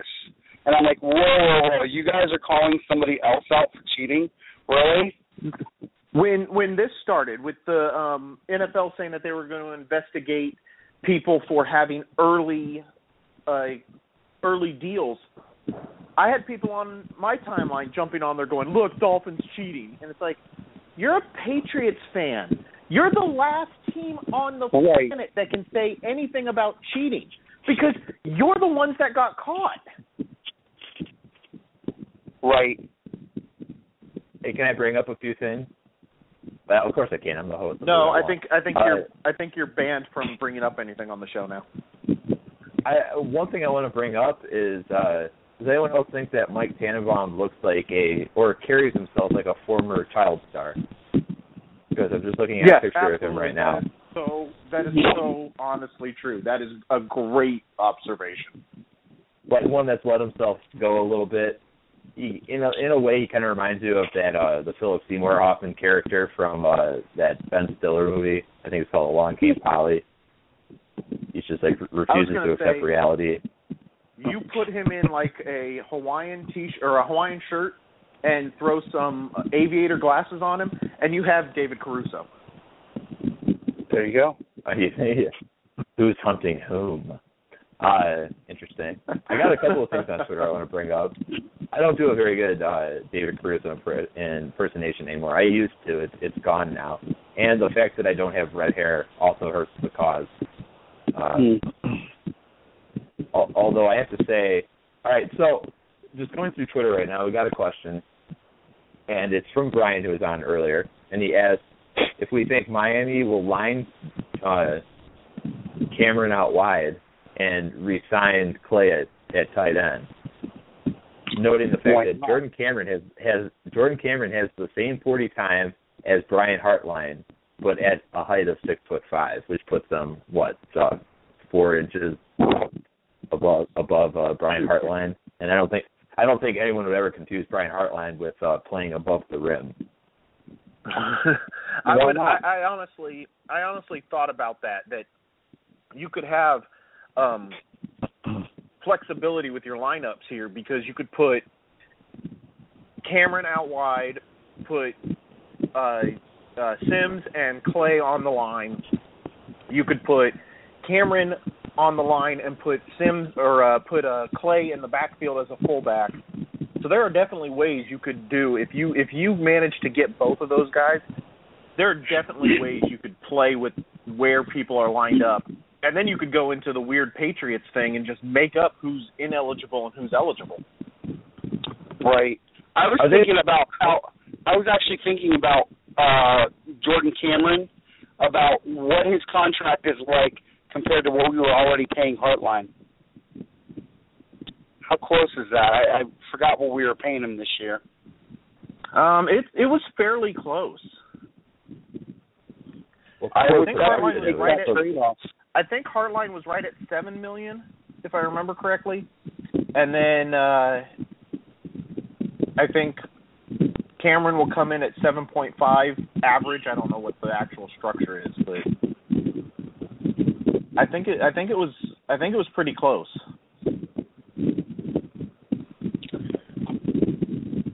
We're, yeah, uh, I mean, I definitely take him over Hartline.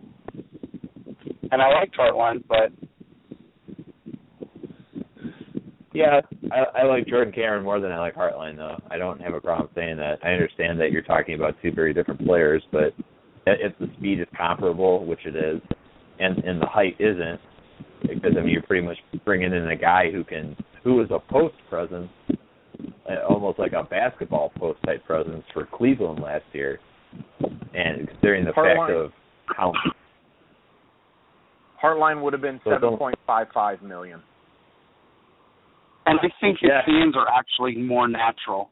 He's a more natural pass catcher than Hartline. I think uh and I think that's a valid point. I mean, he is. He he basically took Hartline's contract.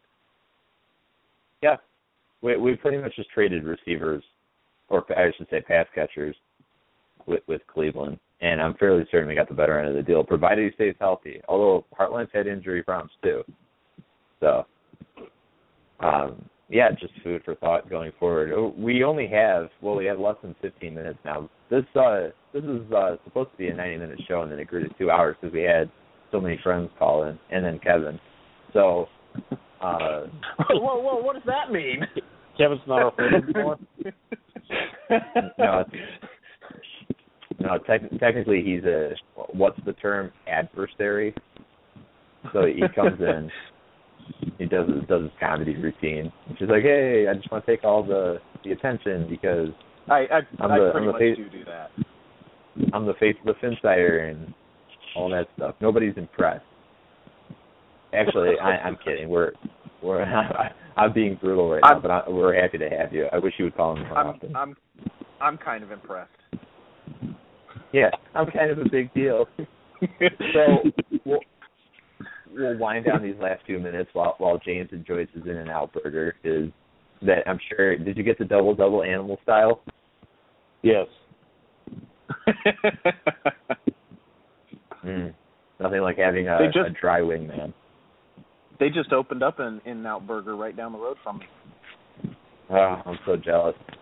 I've never uh, one of the few fast food fast food joints I, I haven't had the uh, the uh, an opportunity to enjoy. Kevin doesn't know that my favorite prank of in my life is to go and eat it in and out burger, take pictures of it, and text it to me. That's awesome. Which I which I've it's done several times dick- now.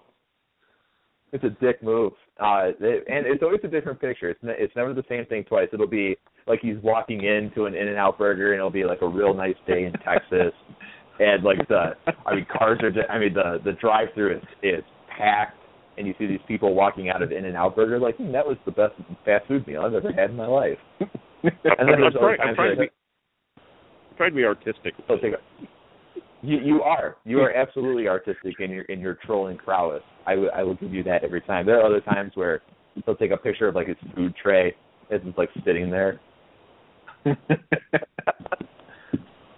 That's true. I forgot all about that until you until you just mentioned it right now. Thank you for that. And you've also done the same with Del Taco. Yes, I have sent you Del Taco. So with a little over ten minutes left, uh, anything on your guys' minds? Uh, I, I realize it turned into a, a crowded point. I wanted to ask Duke uh, something uh, about Jordan Cameron. In the, what do you see?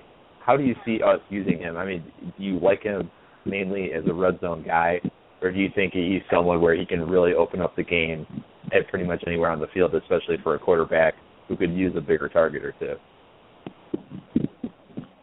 Uh, they'll use him as a move tight end. Um, probably won't play in line very much. Line up in the slot, maybe even in the backfield some.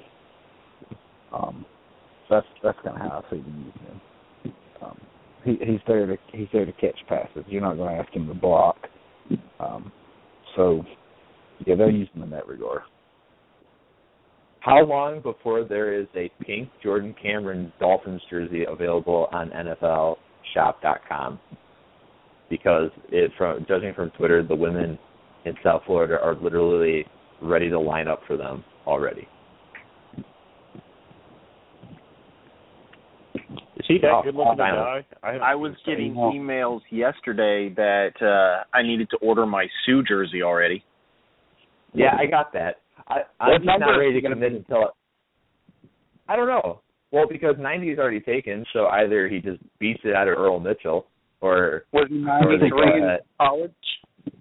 Yeah, he was 93 at Nebraska. Yep. I And the reason he should didn't stick with take 90 93. I mean, that would be cool. 93 is an awesome number. I'm fairly certain the reason he didn't take it with the Lions is because that was Kyle Vanden Bosch's number when he was uh, drafted there in 2010. So, I forgot how Vandenbach even existed. uh, I think I think a lot of us have. He was, you know, he was someone who looked like a Breaking Bad character, through and through. You could just see that guy uh, riding the streets of the the ABQ, as they say, which is which is curiously one of one of uh, James's favorite places. He's a big fan of New Mexico. New Mexico's awesome. So winding down here, any anything you guys want to bring up? We have a, a an all star panel right now. I think the big key for us that going forward in the draft, I think we need to pick up receivers that can catch the ball. I think last year we ha- well two things. I think we probably overinflated the balls a little bit too much, which is why everyone was no one was catching anything. I think maybe hopefully our ball. hopefully our our trainer our our ball boys learn that you have to do I mean, I'm not talking Patriot levels here. I'm talking within NFL regulations just to make it a little easier to catch, you know. And then get receivers that can catch the ball. Um we had a, we had the drops last year and it killed us. It kills drives. Um it allows us not to take shots to Mike Wallace. I think if we get enough receivers that can actually catch the ball, then we can take shots to Mike Wallace more often. Yeah. Well, something Duke Duke brought up yesterday, and that's a great point. We were we were looking at at footage of guys like DeVante Parker. We watched. uh We weren't able to watch much of uh Amari Cooper just because we were having problems with the uh the YouTube the YouTube player, but we were able to watch Parker. We watched uh, Green Beckham. Uh, we didn't watch Jaelen Strong, but we were looking at some of these receivers, and they would just make these catches where if that ball was thrown to Mike Wallace, he either quits on it or he can't adjust to the ball, or it's just it's an incomplete pass. And it was amazing how many how many balls we, we saw thrown, and we thought, yeah, that's something that Mike Wallace isn't going to catch. And Duke was right on it. Every time he saw something like that, he called it out. And that's So, the thing. I mean, yeah. every year I'm the person that says we need linemen, we need linemen, we need linemen. I was the person that said we should trade our whole draft and just draft that guy Suh. And now we got him for free. I mean, we just had to pay the money for him. But now, this year, I think it's different because there's so many receivers that, I mean, if DeVante Parker falls to us at 14, I mean, he's a guy that in any other draft would be the first re- receiver taken. I like him. He reminds me of Jordy Nelson. I, I've said that a bunch on on Twitter. He's like, except he's got great lift, and and I mean his jumping ability is freakish. And you see, like, there's a, I mean, Louisville's, uh, I'm sorry, Louisville, Louisville's quarterback this year uh, wasn't wasn't much to write home about, but it got to a point in the red zone where he threw the ball up and DeVante Parker would go get it. I mean, that guy is just, uh, and it looked like he was climbing a ladder, and he stayed up. He was able to high point the ball at a chance. Mm-hmm. And I think we give So, Ryan the weapons this year. Yeah, Even if we have to find him guards another year. And I mean, Well, with how awesome is DeVante Parker, yeah. What's that? oh, I was just Yeah, gonna say DeVante with DeVante Parker too is uh he's impressive when you go back and look at the 2014 tape. You know all the things you guys were saying, but it's even more impressive when you go back and look at the 2013 games where he actually has Teddy Bridgewater. The catches that he makes, the one against Kentucky where it's between double coverage and he goes up, pulls it down, and puts two feet in before going out, is mind blowing. I like that one. I also love that he and he and Teddy Bridgewater pretty much just ate the University of Florida whole in the in the Sugar Bowl. So I, I think that that that put both those guys on that notice. I just I'm a big fan of of Parker's game as a whole. I know that some people will bring up his uh his lack of uh ideal blocking ability. So that's something to mention. Uh, I, I know that there could be some polish in his route too, which is something like if you if you draft Amari Cooper, you're getting a guy who's just uh, an incredible route route runner, knows how to tempo his route, uh, gets in and out of his breaks, uh, no problem, is slick, right through the route tree. So I mean the the awesome thing and it's as as we're bringing these players in, it gets more and more exciting because instead of just getting a receiver and saying like, okay, we're going to need you to be our number one receiver. Now we've got all these guys where it's like, well, we've got Jordan Cameron now, and you know we don't know if we'll have Charles Clay, but now you know we've also got Jarvis Landry and Rishard Matthews is still a part of it, and uh, you know Mike Wallace. So now we get this guy in. And it's like all we need you to do is be awesome. Right. So that's that's exciting. And you know something I love is, and we talked about it briefly earlier, is the fact that Jordan Cameron largely based his decision to come to Miami based on Ryan Tannehill's presence here. That's that's awesome. That is great Yeah. news for this fan base going forward. Yeah. It's just nice So to the next time you, yeah, Think about the it. next people. That guy had Brian Hoyer and who else? Who else was throwing him the ball? And he was in Cleveland. He could turn out to be an all pro. Yeah, I mean, there's there's a lot of potential there. So the next time people talk about trading Tannehill, well, I mean, you're not going to hear it much anymore. But when they're talking about getting rid of Tannehill and going after Foles, no, you you you people can just stop that right now. Slap the hand. You're not doing that. So, all right, we're winding down now, and I think this is just about over. So, final thoughts. We've got uh, three minutes. I don't intend to use them all. So, uh, this round, uh, Kevin, it's so nice to have you here. I'd like a parting shot from you, and nothing Waynesville based.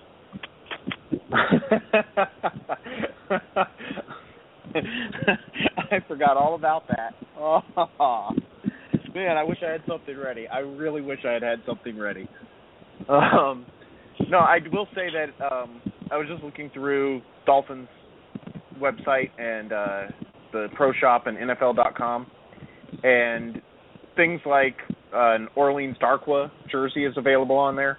I find it really, really interesting that Richie Incognito is still available. So if you want a Richie you- Incognito jersey, you can still get it. Are you are you looking at the pro line ones where it's like every every player in existence? Um, it doesn't list which ones they are. It just I was just going down. So yeah, it probably is. Yeah, those I, jerseys look like pajamas. anymore. But But I'm I'm tempted to wear one out and just be like, look at this. To the pro line jersey. Where where did yeah, where did you get that Walt Aiken jersey? Look at it. but no, uh I'm glad I got a chance to Well- call in.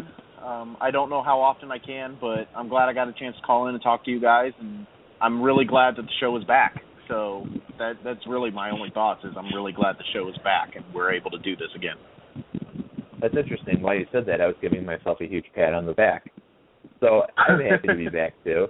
Uh, I'm happy to be back with Duke and James, and having James produce. That seems uh, unnecessary.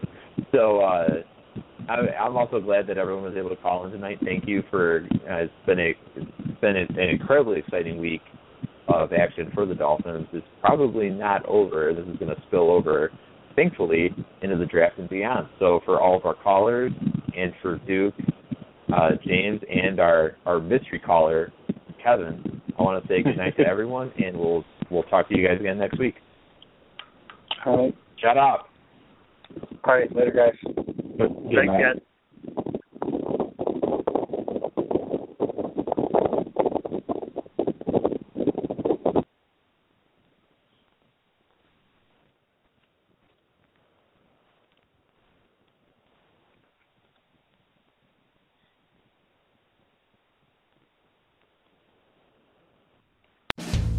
I'm Kara Swisher. I want to tell you about another podcast you should check out. It's called Recode Decode. Every week, I talk to tech and media's key players about how they're changing our world.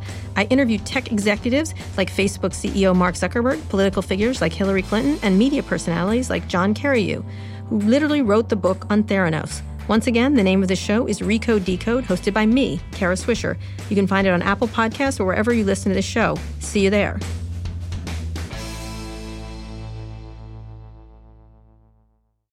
Today's episode is brought to you by Cars.com. With over 2 million vehicles and 50,000 more added every day, Cars.com will match you with the perfect car for you, your budget, your life, your style. And if you're ready to say goodbye to your current car, Cars.com will get you an instant offer to cash it in. Just start by entering your license plate and get matched with a local dealer who will write you the check. So whether you're looking to buy or sell, just go to Cars.com. It's magical. Support for Pivot comes from Polestar. At Polestar, every inch of every vehicle they design is thoughtfully made. They're made to transform auto performance, accelerating from 0 to 60 in less than 4.2 seconds with fully electric all wheel drive. They're made to elevate the driving experience with LED headlights and a panoramic glass roof. And they're made to uphold a greater responsibility to the planet using sustainable materials and energy saving systems. The result is a car that combines the best of today with the technology of tomorrow. Pure performance, pure design. Polestar. Design yours and book a test drive today at polestar.com.